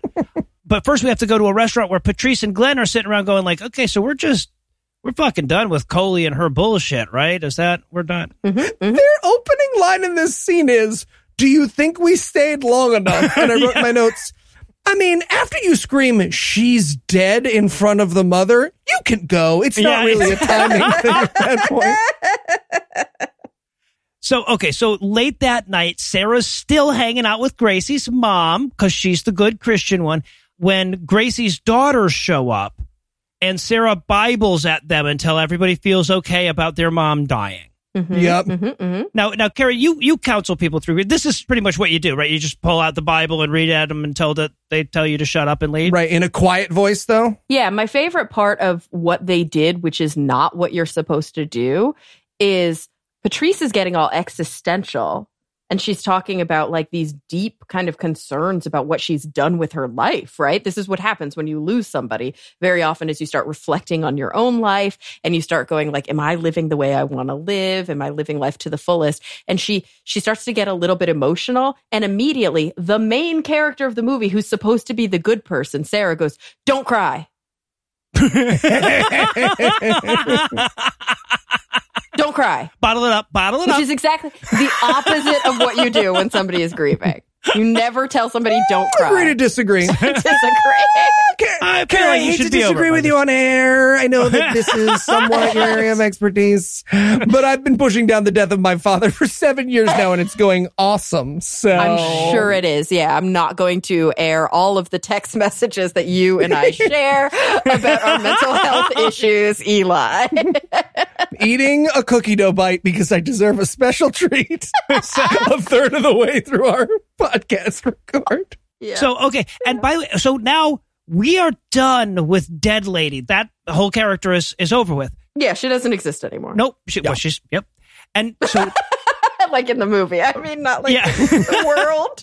In all senses, though, she she doesn't Yeah. exist. True, but they never like they never reference her Nope. again. we will never go back to that. And so, okay, then Sarah goes to see Flirted Pastor. She's made him, she's baked him a cake for, as a thank you for watching his kids. But it is the most comically oversized and inappropriate cake that you could possibly bake for someone in that instance. It's a sheet cake. It's a, it's Why a It's gigantic like a Costco sheet 35 cake. person sheet cake that doesn't have anything written. On it. That's the problem is they went to Costco and they were like, we need a cake for the scene. And they were like, we have these sheet cakes for, you know, funerals. And they were like, oh, um, could you at least write something on it? And they were like, that'll be any amount of money. And they were like, fuck no. Doesn't really matter. We spent our budget on the porn mansion. So the pastor asks her out on a date. Again, in any other movie, this is just this is your creepy boss asking you out, but this movie doesn't know that. So, you know, she has to just, oh my God, she's just so flustered and so nervous, but she says yes, right? She overplays the flustered and nervous by 13 fucking miles, by the way. Oh yeah. He sounds like an unsubtle vampire, right? He's like, how about we get a bite? an official bite. And she's like, a bite? And he's like, a bite. Honestly, if he had grown fangs at the end of the scene, I would have been like, okay. Oh, a bite. Also, right after she agrees to go on a date with him, he's like, you can call me Rodney. We're going on a date. And she's like, I really need to still call you Pastor. And he's like, oh, it's a kink thing. Okay. Yeah. I mean, yeah, right, that's sure, what, sure, sure. Is that what gets me in the door? Sure. Yeah. And also, important side note this is going to be a weird ass plot point later. As she leaves, the pastor's secretary gives her a shitty look, right? Mm, oh, oh, foreshadowing. Yeah, that's very important because they're going to add two and a half seconds to the movie yes. later on about that look. Yep. All right. Well, this movie has officially moved on to a plot about Sarah and Pastor Rod hooking up, so I need a minute to readjust. But first, let me give Act 3 the hard sell. Isn't this a movie about the dead friend? Are we really done with that entire plot line? Why the hell would we kill her off then? Find out the answers to different questions because we're literally never going to mention dead friend again when we return for the mostly unrelated conclusion of Only God Can. Mm-hmm, mm-hmm. He did. Okay, okay. Well, as I've made it clear in a bunch of places, I do not know him that well. So, y- yeah. Well, I appreciate you checking in. Hey, Cara. Eli, Jesus, w- why were you in my bathroom? Oh, I'm not allowed to use the one at our house before noon because I ruin it for the rest of the day. Right. Horrifying. So, listen, have you been using my name to try to audition for John Wick 4? Yes, yes, I have. But enough about that. Did you get that picture of a pug I sent you? Which one? Any of them. You didn't text me back. Oh, yeah. My service is um bad. Oh. Well, then you should consider switching over to Mint Mobile. Noah, what are you doing here? Also, once Mint Mobile. I was making sure Eli used the actual bathroom instead of your walk in closet. Appreciate that. I mean, who has a closet that big? First time was on you, Cara. First time was Eh. on you. And Mint Mobile offers premium wireless service starting at just 15 bucks a month. 15 bucks a month. What's the catch? There isn't one. Mint Mobile's secret sauce is that they're the first company to sell wireless service online only. By cutting out retail stores, there's no crazy overhead costs that get passed down to you in the form of mystery fees. Instead, Mint just passes on sweet savings direct to you. Yeah, when Mint became a sponsor, I switched my whole family over and we're never going back. The service is great and it's a fraction of what I was paying before. But do I get to keep my phone? Yep. Use your own phone with any Mint Mobile plan and keep your same phone number along with all your existing contacts. And if you're not 100% satisfied, Mint Mobile has you covered with their 7-day money-back guarantee. All right, guys, I'm sold. So where do I sign up? To get your new wireless plan for just 15 bucks a month and get the plan shipped to your door for free, go to mintmobile.com slash gam. That's mintmobile.com slash gam. Cut your wireless bill to 15 bucks a month at mintmobile.com slash gam. Awesome. Thanks. All right. Well, then I guess it's time to catch you up on some pug pics. So this is Little Pickles and she is so sassy. Don't She's barking at the neighbors. Don't care. Classic. Don't care. Patrice, it's, it's so wonderful to see you. Well, of course. How could I not come? I mean, the children's hospital. Yes, it is such important work. Well, I've been meaning to ask you. You didn't invite. What up? Huh? I, You guys remember that from the commercial? No? You're all too young. Well, you'll get it when you're. Actually, never mind. Never mind. You won't. Hello, Cody. Um, it's good to see you. I, I didn't know you were invited. I wasn't. I was actually in the hospital anyway. Saw you on my way out. So, Well, Coley, why were you in the hospital? tried to fuck a fire hydrant again. Oh, oh, Cody. What can I say? I like like 'em thick. Uh, Coley, why don't we just. Wait, wait, wait, wait, wait, wait, wait. Tell me that in one second. I got something to say. Everyone, everyone, please. Ching, ching, ching, ching, ching, ching, ching, ching. I just want you all to know if your kid dies. Holy God. I said if. Grow up. Get a Costco membership. Anyway, if your kid dies, there is no God and they're going to return to the void from whence they came. Coley, Coley. Also, also, can anyone give me a ride home? My car has a breathalyzer and no, queefing on it doesn't work. It's Christmas, Coley.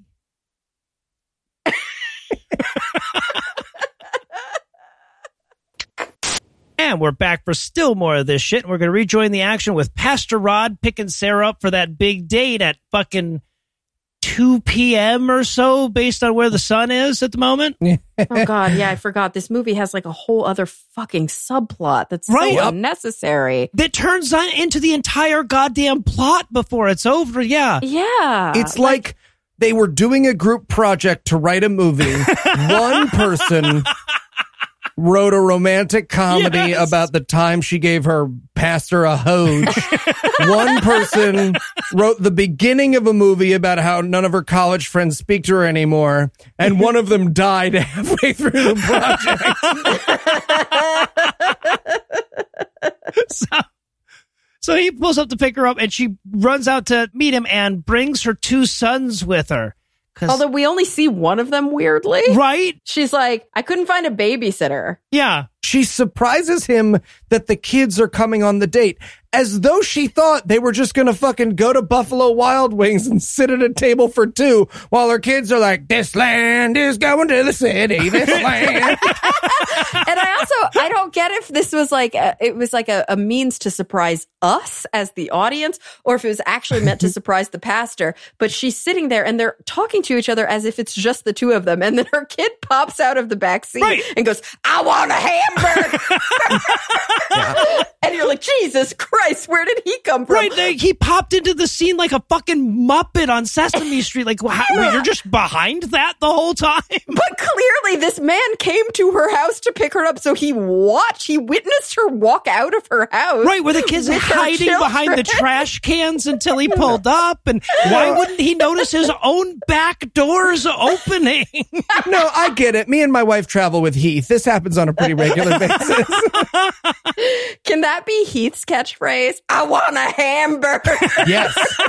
I don't know where he is right now or what he's doing, but he just shouted yes involuntarily. Yes. Uh, all right. So, but then now apparently the reason that this scene exists is so that we can see what a good dad he would be, right? So, cause he's like, yeah, sure, I'll take you and your sons out on a date. If you read this as him being a pedophile, by the way, this scene is like even creepier than the other scenes. By the way, is there any other way to read him? right. Come on. Not with that haircut. So, so he takes him over to his place where he can grill some burgers and he dads at him a whole bunch. Oh, and she is fucking soaked when he teaches her kids how to meet. I mean, she. oh, she needs a, a whole sundress change. Yep. Yep. Eli, you should write. So, you should write romance. I've always said that. I've always said that. Oh, you have not seen his Muppet Babies fan fiction yet. Let me tell Yeah, you, he exactly. already does. So, so meanwhile, Patrice is at her office poet banking. they have, they have no idea what she does for a living. So some guy's in there just yelling generic business words at her. I was so Yep. confused by this because I didn't hear her. I must not have been listening that closely when she referenced being a banker. I thought she was only a poet. And I was like, how does she have such a nice office? Yeah, right. It's such a she works weird for a big poetry firm in Manhattan. Says, Big poetry. She turns desk next to her is J. Jonah Jameson. I need more rhymes for love, damn it. 50 rhymes for love on my desk by Monday morning. So, but the point of this scene though is that uh, Patrice gets a call from Glenn. Glenn's internet boyfriend, who she's been emotionally cheating on her husband with, is coming to Charleston and she's having like the give me permission to fuck this dude conversation with Patrice, right? And Patrice is awful to her. Oh, isn't she though? This is like not how friends are with each other. Like, none of these people are supportive of each other. My friends would never be this shitty. They would only care about what makes me happy. They would be like, it sounds to me like you're having a moral issue with this. What are the benefits? What are the negatives? Let me help you work through this. Sure. But to be clear, Glenn has never once said she has a moral issue with any of this. She's like, I'm doing this shit. And all Right, her friends yeah. are like, I deserve okay, if you want to be a big fucking whore. Yeah. it's like, Sure. whoa. Well, and what's great is in order for it not to cause a scandal, she needs Patrice to bring him as her date to this fundraiser thing. Mm-hmm. And Patrice's answer to that is Yes. I would love to, but I can't be seen with a white guy. I'm Yes! a black woman.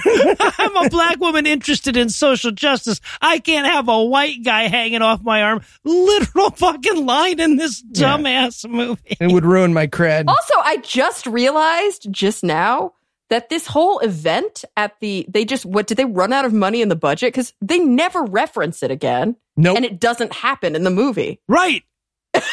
Yeah. they talk about that. You're right. They talk about this the entire movie. They talk about the big fundraiser for the women's shelter, and we just end before that happens. Yeah, we never see the women's No. shelter. nope. And when Patrice says no and gets judgy, Glenn tells her, real quote, the Bible is just a book about white people trying to feel good about themselves, end quote. Okay, first of all, not white people. There's no white a people. Startling revelation about the person who made this movie. Right, not since fucking whatever her name Fox News lady said that Santa was white have they shown their cards quite so clearly. Megan Fox. No. What was her name? it's Megyn Kelly, but I like that she just got short. It's like uh, it's like Tim Apple there. Yeah, exactly. exactly, exactly. You know, that one. So yeah. The one who they got rid of when the president got mad at her. Yeah, that's the one with the blood coming out of her, whatever. Yeah. But Patrice is like, no, no, I've been reading the Bible. It turns out it's all about social justice. Is it? Oh, she, eh, but not, but not because because that's not social justice. Like she goes on to describe color blindness, which Right. is the opposite of social justice. Yep. She literally says it's not about color and race; it's about forgiveness. God is the great equalizer, which is white supremacist nonsense. yes. that is white supremacist rhetoric. Yeah, she says God doesn't see race, and I wrote in my notes. I mean, unless someone gets bonked on the head, then all of a sudden the timer starts depending on your race. So yeah, exactly. Right. Oh my God. Also, Patrice legit compares herself to God. She does. She's like, God wrote a book about white people, and I write poems. And ultimately, we're grappling with the same issues. Yep, me and Todd pretty much dealing with the same shit. So okay, so that night, Sarah and Rod are discussing the big grilling out date. There's so many of the scenes in this movie that start off with people discussing the last scene they were in. so many times. But this leads to Sarah asking him why he became a pastor. Now, the reason he became a pastor was because, eh, you know. So we hear that story. Like they, they drag that out over six minutes. Yeah, there's an actual story. Why would you put this in your movie? Uh, you can write anything. You can write anything. you could have aliens in it if you wanted them. No, I literally wrote, you know, the hot priest plot line in Fleabag. This is not that. This is not that. No, it is not. He ain't Like- no Andrew Scott, baby. He ain't no Andrew Scott. can you literally can you imagine dating someone like that just stop and think about what it would be like to be a fly on the wall in their house if they like were married Oh, and just existed. Like I would just constantly be vomiting and stabbing myself in the eyes. the Yeah. sex would be so boring. So boring. imagine Creepy. imagine thinking that you have a good idea for what your job could be because it's based on feeling guilty about something when you were eight. Well, right, okay. So let's let's actually dig into his boring ass story for just a second here. He had a life changing moment at eight years old because you know when you're making your best decisions, really is eight. Yeah, that's why that's the age that Mormons say you should get baptized. Is it really? yeah, that's the age of consent, according to a Mormon, because you know, child brides. what? So okay, that's good. Let's, let's talk to him about phrasing after we get off this record. Okay. So when he was eight years old, he stole some candy and then he went to church directly from stealing the candy. He stole candy on the way to church, so it wasn't working. And then the pastor made him feel really guilty and scared, so he was terrified. He went up, he gave the candy back, and that's when he knew he wanted to be a pastor. I really want to hear this story from the pastor's side. He's like, so you know, I'm doing my usual thing. Anybody want to come up? This kid comes up, starts sobbing, hands me a, a loose handful of runts, and then I, I don't know what the fuck to do with those, but I put them in my pocket. That guy's a pastor now, so I don't know. I guess I did something right. Well, and here's the fucked up thing too is that he says the pa- but the you know I was expecting to get in all kind of trouble, but the pastor forgave me, and I'm like, he's not the one you stole the fucking candy from. It's not his candy. Right. It is. It is, however, the perfect metaphor for Christianity, right, though, where it? it's like I harmed another person and I just don't want to feel bad about it. And the pastor's like, "Poof, magic! Don't Yep. feel bad about it." And he's like, "Oh, yeah, oh, wow, I guess that I, was that's much better now. I guess I could just stop feeling bad about it." oh, she's to Sarah. Like, here's the story. She's like, wow, I really wish things had been that clear for me, but like. We're an hour and 10 minutes into this movie, and I still don't even know the fucking plot. So, yeah, I don't. Uh, it's rough. Oh yeah, does Sarah not share her own story again, which is my life was a life, and then I was Christian, and then he's like, oh, let me let me put that testimony in my mouth. Like it's just the weirdest. It's weird. Oh, and then she's like, "Why aren't you married?" And he he literally says the weirdest thing. He goes, "I haven't married a woman yet." He's like, mm hmm. Wait, what? And I'm like, "Wait, what? What is I was he- like, "Oh." This movie caught my attention for a fraction of a second Yeah, right, between right, that yeah. line and the next one. but he meant that he was married to the church. Oh, yeah. And then, and then her shitty kid comes out and he's like, "Mom, I'm thirsty." he's like, he's literally like 17 years old. Yeah, she just- we we watch her go inside and pour him a glass of juice. It's the fucking saddest ending to a scene. Oh. Now, but right before that, though, we established that because she's basically she's telling the pastor, "What am I going to do with the rest of this fucking movie?" And he says, "You got to go bother your friends in person about Christianity." So she's like, "Okay, cool." And then he agrees to watch the kids again. Again, if you read him as a pedophile, this is a horror movie, and that's how you should read it. Why do you keep saying if? or he's just like the luckiest pedophile ever. Well, right? He's yeah. just talking to like the best streak this pedophile ever oh, had. And then she trusted me with the kids again. It was I'm sure. Oh God, I'm telling you. oh, no. Yeah, you're saying you got a lot of acid Bonnaroo, but I'm telling you, this lady trusted me with her kids Oh, Jesus, three okay. All weekends in a row. no, it's like cutting you off. Now, Coley, Coley, Coley, quiet. Yeah. Stop talking, Coley. and much like Coley, I chipped myself. So yeah, we were all full circle. All right, so yeah, so she drives on to the end of the movie, sort of. First, she goes to Atlanta to see Patrice. So the rest of the movie is her going to her various friends to Christianize them. Patrice is pretty much already there, right? So she doesn't have a, a lot of resistance. This is like, you know, she plays it on novice level first. I was going to say she goes from like levels, right? She goes from least difficult to most difficult. Right. So yeah, so she says, "Hey Patrice, how you doing?" And Patrice is like, "I've been thinking about becoming Christian, but I didn't have a Christian friend to come pastor me about it." Is the problem? Mm-hmm. And we mm-hmm. learn the reason that Patrice hasn't been Christian this whole time is she once fell in love with a white boy Yep. Oh yeah, this is weird. and she defied her family to love him, but then he wouldn't defy his family to love her. Yep. And that's why she hates Whitey. Yeah, why? I don't. what is the point of that story? What are we supposed to gather from that? Oh, the point is for a white person to write those words for a black.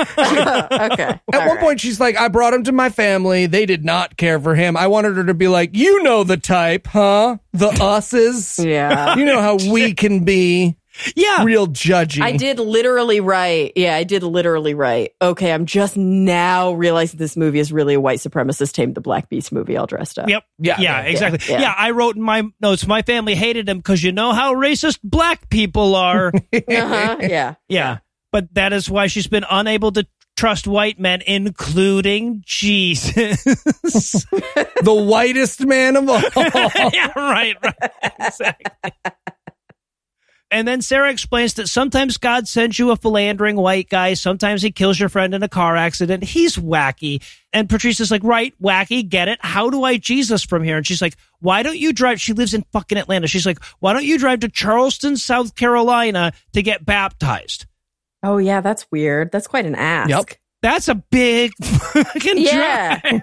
She's like, this weekend, sure, cool. Oh, yeah, you know, I was not doing anything. no, I'm free. Yeah, I could do that. All right.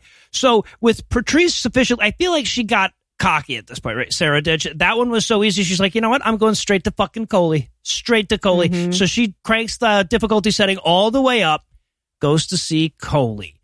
And I, okay, we barely mentioned Grady, the driver, as a character. I just want to point out that Grady has a different, bizarre accent every time we see him. Really? I Yep. didn't notice. He that. will be an Irish immigrant, uh, like understudying Daniel Day Lewis at the beginning of the movie. Yeah. He's like, he's Carl the Pug of Pegacorn at this point in the movie. Kevin Spacey and Midnight in the Garden of Good and Evil at a certain point. Yeah, it's just he's all over the fucking map. But so he lets uh, Sarah go up to talk to Coley. Coley's in bed sick. I love this moment. She's like, I'm sick. I have a fever. That's why I'm in bed. Sarah goes, You aren't sick. What? How the fuck would You're you know right. that? You And Coley's like, yeah, you got me. I'm not. well, right? Yeah, COVID's no. a hoax. Yeah, because it's them writing the movie, but how fucked up is it if she's just like, no, like I'm seriously, I run in a temperature of 103. I mean, what the fuck is wrong with you? Sick. I'll see you next week. But no, no, she did. She's like, ah, you know, you're right. COVID's not real. Anthony Fauci made it up because AIDS didn't kill enough people. I, I, I, I you got me. You got me. Right. No, you say, yeah. Yeah. So, uh, so she's like, you, you got to do something about being a drunk. And she's like, yeah, you know, I went to a couple of AA meetings. They don't seem to be working. To which Sarah says, well, how about we go to church instead of AA? And I'm like, wow, I guess it could get worse, couldn't it? It's like AA, but with less useful stuff and community. And the only thing I wrote for this whole scene was "Be strong, Coley. Don't fall for.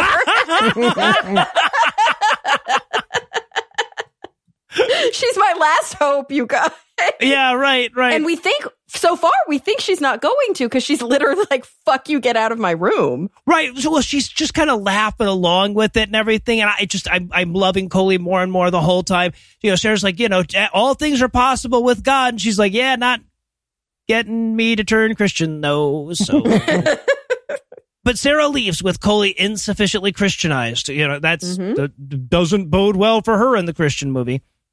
But then we cut to Glenn's house where, okay, this is so delightful early on in this movie, I was scrolling through the IMDb page to look up some information on one of the actors, and I noticed that there was a person listed as FBI Agent 2.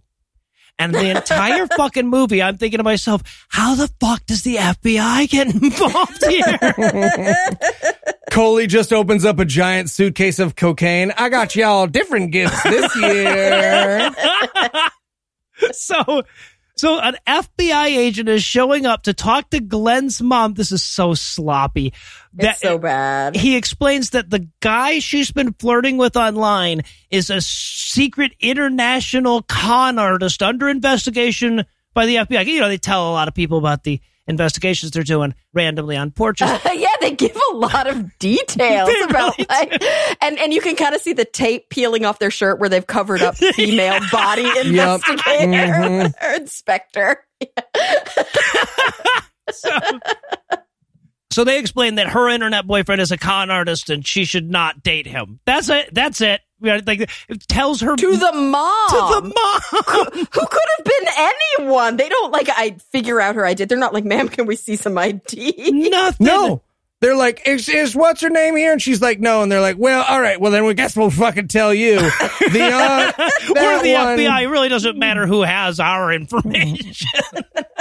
I don't know if you've heard any citation needed episodes, but we are not doing the work, if you know what I mean. Anyway, here's your daughter's social security number and credit card, last four digits of PIN. All right, I'll talk to you later. Yeah, but so they leave. Glenn gets home. Oh, we we get a very brief scene of Coley getting to a bar to drink alcohol so that we know that the Christianity didn't stick. Oh, right. Yeah, right. she has a vodka straight up. Yeah. Oh yeah, she's like, you know, I don't like ice. Like what? Like I'm a real alcoholic. It's supposed to be like a charming repartee, like a bartender, one poison, please.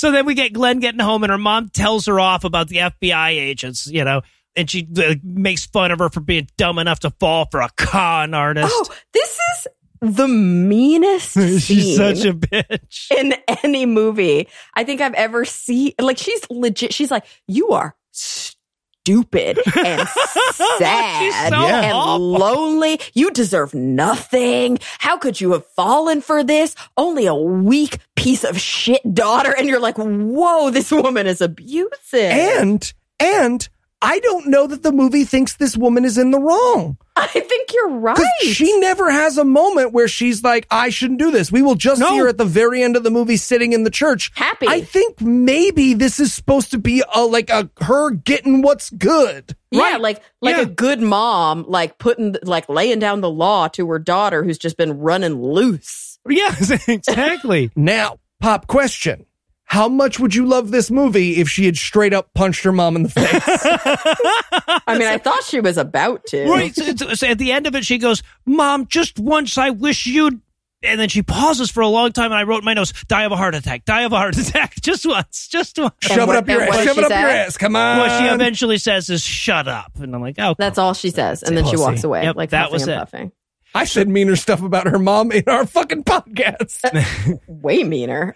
so yeah, and and so she runs off, and she, and the mom's like, "Where are you going?" She's like, "To the next scene." And it turns out that the next scene is her going to see Sarah and Pastor Rod at the mega church.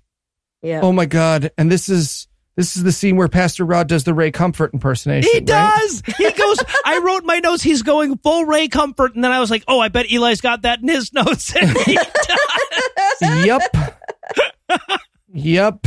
She says, you know, she's like, well, you know, I'm a good person. I've never deliberately sinned. And he goes, well, have you ever told a lie? And I'm like, oh, really? Really? He's like, have you Oh. ever used the Lord's name in vain? I'm like, he's not going to go the lust. And he's like, if you look at someone with lust in your eyes, I'm like, it's full Ray Comfort. if he had unzipped himself and been Ray Comfort in that suit, that's the only way that could have been better in that scene. Oh, I have weird things I get excited about. That's what I realized at that moment Yeah. when I was like standing up ready to do the wave at this level of apologetic. It's also worth noting that like the the belief versus works philosophy is core to conservative rejection of helping others. Yep. Like it's built into their theology that holding the Bible is more important than helping people. Yeah. And when you look at it that way, it explains a lot that's going on in the world today. Don't it, though? Absolutely. Well, and, and what I love so much about this apologetic is that it's so bad for them, right? Because at the end of it, she's like, "Yeah, man, I've I've lied and I've used the Lord's name in vain." He's like, "Well, then you're a sinner," and she's like, "But everybody does those things." And then he goes into the, you know, which is why Jesus had to die for our sins. But like, if your moral code has everyone immoral, your moral code is useless. right. True. Yeah. True. You need. What do you yeah. define as dirty? All things. Right, Okay, what do you that's- define as clean? Nobody. Your definition doesn't work. Then it's a useless term. But in their fucking stupid ass movie, she's like, "Oh, right, we are all sinners in the eyes Right. of God." Wittgenstein walks in holding a bug. He's like, none of that makes any sense. Just so you know, I was that's gonna say, you think really bullshit. any of these so people know. have ever taken a philosophy class? Come on. No. Come on. No, the professor greeted everyone. They were like, I won't write I hate God on a piece of paper. And then they stormed out. and then he goes, "I wasn't gonna. You know what? I'm Ask glad. you okay. You're gone. Yeah. no, this, okay, this is an actual line. Speaking of the whole faith over works thing, this is an actual quote from the movie. The pastor says it because she's like, but I'm a good person. I run a woman's shelter. Literally everything we've seen me do in this movie has been like for other people, except flirting with the con artist guy. And the pastor says, and I quote, being good is good. It's great. But what we're really talking about here is faith in Jesus Christ. Okay. That is the movie's thesis, Uh-huh. right? Yep. That's as, cl- as near as anything else. That's what this movie is about. hmm Yep. Don't let all your good deeds get in the way of your belief in Jesus Yep. Christ. exactly. This movie. so Glenn says, "You know what? I will think about being Christian." And Sarah says, again, I quote, "Don't just think about it." Pray about it. I'm like, yeah, thinking is not going to do the trick for these guys. Wishing in your head, way better. That's gonna that's gonna work out way better for the Christians. And then they're trying to talk Glenn into they're giving her the hard sell. They're like, no, no, no. If you walk out of here today, the price of your salvation goes up by 25%. I can only offer this deal till the end of till, till the close of business tonight, right? Let, I tell you what, let me go into the back and talk to God and see if I can get you a deal. Get you a discount on that undercoating. Yeah. So, but Glenn says, wait, wait, I was baptized as a kid. Does that still count? And Rod goes, no. No, no, it doesn't. Oh yeah, this was like a new one for me. Yeah, it's a new one for Christianity too, because it's supposed to fucking count. Yeah. Yeah, he's like, that was your parents baptizing you for them. Right. Committing to raising you in the faith. Yeah. Uh, yeah, but now you need to do it. And I'm like, oh, oh, so this this way they can get like a double baptism fee off of all of their their patrons. Yeah, it's like, no, no, let me explain. That baptism thing when you were a baby, that was just so that we could tell certain people their baby was in hell. This baptism, that's the real one. this is the one that, that counts. Yeah. Again, my manager, get, he has to go to lunch in a couple of minutes. So if we could lock this down before then, I need his signature. Well, and then and then Glenn says again, and I'm sorry to quote the fucking movie so many times in a row, but Glenn says, "Please help me with my lack of faith." To them, and they all pray together. Now, this is when the movie reveals itself to be this very weird kind of evangelical porn that we've seen so much of that, and, and I'm assuming that Cara has not seen so much of. When you're an evangelical Christian or a missionary, what you're used to is talking about your religion, people telling you to fuck off and never wanting to talk to you again. So this is one of Yeah. the many little porn fantasies they have about, but what if one time it worked though? Yup. Right, right. The whole point of this movie is to have your haughty friend who thinks it's good enough that she runs a woman's shelter actually say to you vicariously through Sarah, help me with my lack of faith. Yeah, in those actual words. Yep. And I just want to be fair to porn here. Like, someone's probably blown a pizza guy. I don't think it's fair to compare the goals of porn. okay. the No, you're right. You're right. I'm giving porn a bad name. I'm saying very mean things about porn there. All right. So now we cut to Coley being loaded in an ambulance because of her alcohol overdose. Or I, I guess she, mm-hmm. she had taken pills too. Yeah, Noah, do you have any fun facts about this uh, scene? I don't know that they need to be. Yeah, actually, the oh, so so the actor who played Sarah, the main character, she actually died in February of this year from uh, complications from chronic alcoholism. So this is, uh, this is some serious shit, guys. Let's- Are you serious? Yeah, Yeah. yeah. Forty-four The, the years one who played Sarah? Yeah, 44 year old woman, like younger than me. That's, yeah. So the whole time Yep. that she is being so fucking judgmental to this other actor's character inside, she's dying Yes. Yep. because she's like, I'm talking to myself. Yep, Right. it's the perfect metaphor for Christianity. ladies right. So that is like the darkest shit. Yeah, I know. Mhm. Oh my God.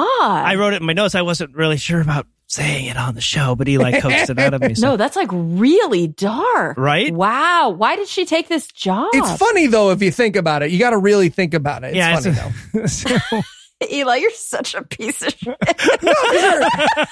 Because her daughter did an Instagram post about it. It's, it's funny if you, you got to see it from the right All right, angle. all right. M- moving right along. So Terror facing theory. I win. This is way better than my note, which is she's one of those people, the kind that leave their phone ringers on. Yes, Oh, right, right. Yeah, so Sarah and Pastor Rod are chatting about their last scene together when she gets a call from uh, about Coley having OD'd on on pills, right? So the pastor's like, "Don't worry, the writers aren't going to kill off two of your friends in the same fucking movie, right? That'd be repetitive at this point. Let's go to the hospital. I'm sure it'll be fine." So we go to the hospital. Rod, Sarah, Patrice, Glenn, and no fucking buddy else is in the waiting room waiting for her Oh, Mhm. you're right. Yep, yep. The doctor comes in and says, "Are you guys family?" And they all say yes. And of course, that's supposed to be funny because Patrice is black. How should could, could she be in their family? Literally, as they play that for a fucking joke. hmm And then the doctor's like, "Okay, well, you guys just said you were family. I guess I can release all of her medical information to you. Let me tell you how many pills she took in her suicide attempt." Yeah. Yeah, that was weird too, because he said he found them in her. Oh, he didn't say where. yeah, he wasn't like this is just so stupid. He was it thirty pills? I'm trying yeah, to remember. uh-huh, thirty pills. He wasn't like we found an empty bottle that had that should have had 30 pills. He was like opened her up, saw 30 pills. Yeah, Like, we counted them. Autopsy. A lot Like, of people don't do exploratory surgery on an alcohol overdose, but I'm I'm a doctor who lives on the edge. She's like a, like a fucking deer somebody just shot. Like, look at all the grass in her stomach. Like, what? Also, she had shrimp for lunch, just so you guys know that. That's that's there too. so weird. So yeah, he says the, the doctor's like, you know, we're going to keep her here. She's going to need some psychological help, and I and and Sarah looks at him like, I think you're underestimating the power of Jesus. She says, well, can we come see her? And he's like, all right, but only two at a time and only for five minutes. And I'm like, okay, that's fucking weird. And Sarah and Rod go first. She does Yeah, not weird. know Rod. she also doesn't really like Sarah. No, right? I think the friend who she's least close with and her not boyfriend should talk to her first. Yes. That's so fucking weird. And so they go out back to Sierra. I love that they we, we linger on Patrice and Glenn for just a, a second, so uh, Patrice can go like, "I hear you're getting baptized," and Glenn's like, "Yeah, I hear you're getting baptized." She's like, "Yeah, both getting And the only thing I could think of was that Coley was going to get sponge baptized. I'd watch it. I'd watch it. I can't. It was so funny to me while I was watching this at like three in the morning. All right, so So all right, so we follow Sarah and Pastor Rod back. Coley's in bed again, you know, because she's lazy, and uh, I, I so wanted Sarah to give her the same "you're not really sick" bullshit. Come on. with the IV in her hand. Still faking that fever thing? Yeah. Gosh, Coley. So okay, so but Coley's like, no offense, Sarah, but can you leave me alone with your boyfriend? And and Sarah's like, oh yeah, I so wanted her to blow the pastor. Yeah. Come here, honey. Let Coley show you a thing or two. And Sarah's like into it too. She's like, yeah, get the spirit. Like, Yeah. just right, right, exactly. Yeah. so Pastor Rod and Coley have their like come to Jesus moment, right? Like because apparently, you know, Sarah couldn't quite make a Christian out of her, so she has to tag in a professional, right? Right. And Coley's just down too. She doesn't give a shit. But what I love is that during this like heartfelt exchange where Pastor Rod is like describing his own drunk mother who like ruined his life and Coley's crying like, I don't want that to be me. Somebody flushed a toilet. Like, did you guys so hear? fucking loud and in the most intense part of the movie. Like he's literally he's literally like and she died alone and a the audio person wasn't like, can we? Oh retake man, I just took a giant shit, let me tell you that. All right, now how about we shoot this fucking scene for this movie, huh? Forget I'll about tell ya. it. I'm Italian. Hey, it's me, Tony D. So Nobody go in there because I just took a shit in there. now why don't we make a movie? so yeah, so he gives her this whole "you remind me of my pathetic alcoholic dead mom" speech. He's like, "But don't worry, it's not too late for you. I brought you a Bible." Yeah. Um, and he says he goes. This is again admitting what bullshit their thing is. He says that you don't have to read the whole thing. I'm like, it would be. It's like seventy hours to read the fucking Bible, maybe a little more than that. Like it's the word of fucking God, according to you people. was- Why would you not read the whole goddamn thing? That's what I was gonna say. It's like why Why would you not read the whole of the Word of God? because he's literally like, you don't actually have to love God. You just have to like cheat and lie about it. Right, He let him- know the difference. Let him see you looking at it time to time. Yeah, and then and then just raise your hand up at church and say, "I accept Jesus into my heart." And like literally, you could be a, a kitty fiddler. It doesn't matter. They don't care about me being a kitty fiddler. It does not matter. we have figured out the system. But the thing that bothers me the most about the scene, and I shouldn't even have to say this, is that literally not a single person in this movie has the empathy to realize that Coley is legitimately sick and needs help. yeah, Like she needs therapy. not Jesus. exactly. and it's all the sadder when you think about how common this exact scenario is is where when people genuinely need therapy and get christianity instead yeah Mm-hmm. okay so now we're, we're we're done with the hospital she's cured coley is cured she has a bible in her hand and and and loves jesus and she's going to get baptized now we're done Yeah, with don't that. worry. There's no such thing as withdrawal with alcohol, No. and it's certainly not dangerous. So yeah, she'll be fine. no recidivism or anything like that no Yeah, she's she's yeah, yeah. got jesus now she'll be fine so much so that we're literally done with that plot line but we have to add a new one yeah, like in the last ten minutes of the movie. i don't get this This is so fucking insane. My only theory is that this scene was supposed to be thanks so much for watching the kids, no problem. And this actress was just like, I want you to know that I told a bunch of other churches that you and the pastor are dating, and I'm sorry that I crossed you because we're best friends who grew up in elementary school together until you killed my cat Misty. It's so weird. I'm like, okay, so she starts talking about like she says, I have a confession to make to you, Sarah. When I saw you with Pastor Rod, who I have a crush on, I got very jealous and I'm like, Oh my God, please tell me she poisoned Coley to get revenge against Sarah and that she's the one that ran Gracie off the road at the beginning. But Wait, no. and by she, by the way, none. I don't think either of you have said who she is. oh, right. Yeah. No, she she, is Daisy, the church secretary, who's super gossipy and always giving everybody side eye. yeah, the one that gave her the dirty look earlier. We had you put a pin in that, remember? Yeah. Mm-hmm. Right. Oh. Yeah. But no, the entire thing is I called some other churches and I dropped some rumors about the two of you being very close. Is that what she was admitting to? I thought she called like the the head pastor to get Pastor Rod fired. That's why I was so concerned that like not concerned. I wasn't actually concerned. I don't give two shits, but that's why I was so confused Well, I was temporarily involved in this movie for a second. that nothing comes of this scene. So that may be the case. I honestly couldn't. I, you know, I, I, the whole thing in my notes is what is the goddamn conflict here? I don't Right. It's a understand. it's a weird and unnecessary scene, and also Daisy looks like she might murder Sarah yes. on uh-huh. the fence. Yep. So okay, so everybody goes to the church for the big baptism. There's this moment where like I guess what we're supposed to think now, and I only know this in retrospect, is that Sarah assumes that the pastor wants to break up with her now, but the pastor wants to propose to her now. Classic. Yeah, they never make explicit why. Oh, oh, I see. So, okay, here's the line of reasoning Mm-hmm. Daisy tells Sarah, I saw that you guys were canoodling. I tattletaled on you.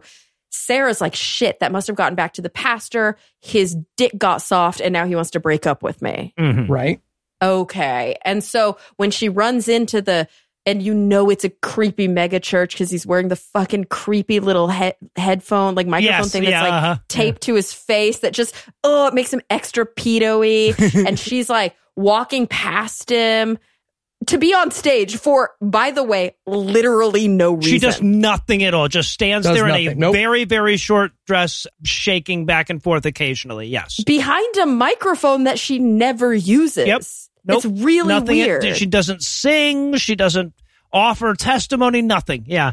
and he's going like, Psst, Sarah, psst, hey, I gotta talk to you. I want to talk to you. And she's like, fuck off. I know what this is about. yeah. like that's the scene. The longer Yep. I won't talk to you, the longer we're technically not broken up. Yeah, exactly. but the all the Psst, I need to talk to you shit eventually culminates in the pastor whisper proposing to her, but just as the music ends and everyone can hear it.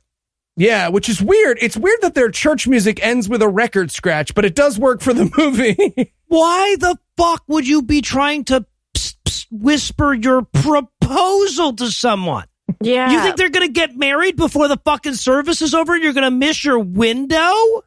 Yeah, it's like it's one of two things. Either he's gonna do it intentionally on stage, which is the fucking worst. Uh-huh. PSA right now, any motherfuckers out there who think it's a good idea to propose in public in front of a live studio audience, it's not. No. It's never a good idea. That's always a terrible idea that will ruin her life. Oh, I disagree. I disagree. you should propose in the most embarrassing and horrible way possible. Bring her to a dinner theater in Bayonne, New Jersey.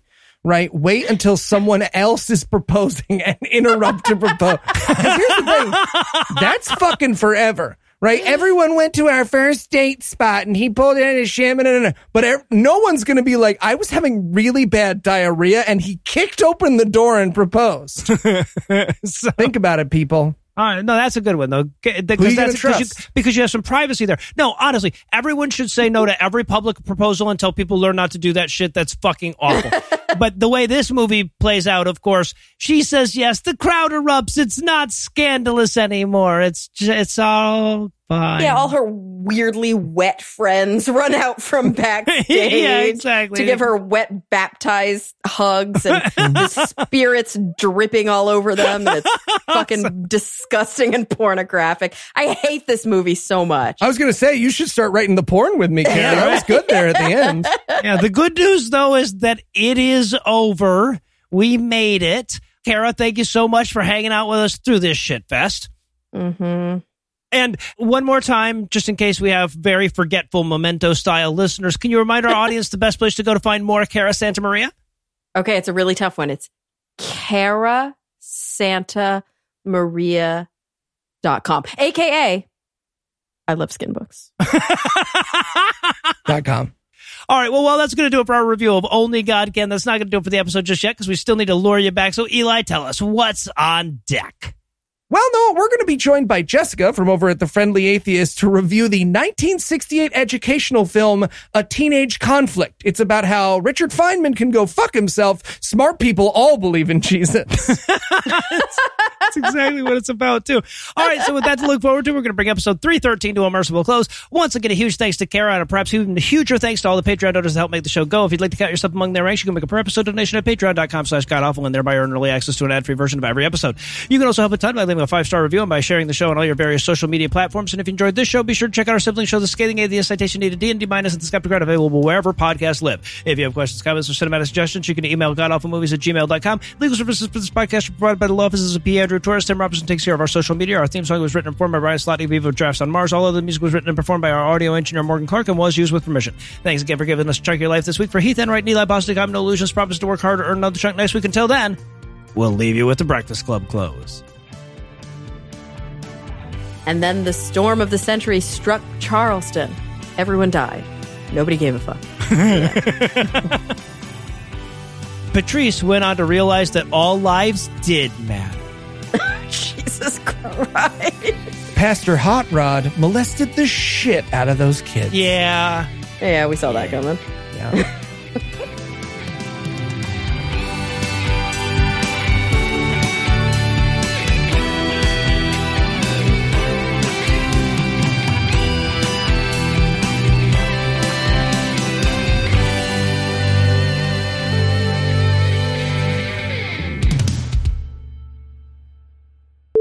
Preceding podcast was a production of Puzzle and a Thunderstorm LLC, copyright 2021, all rights reserved.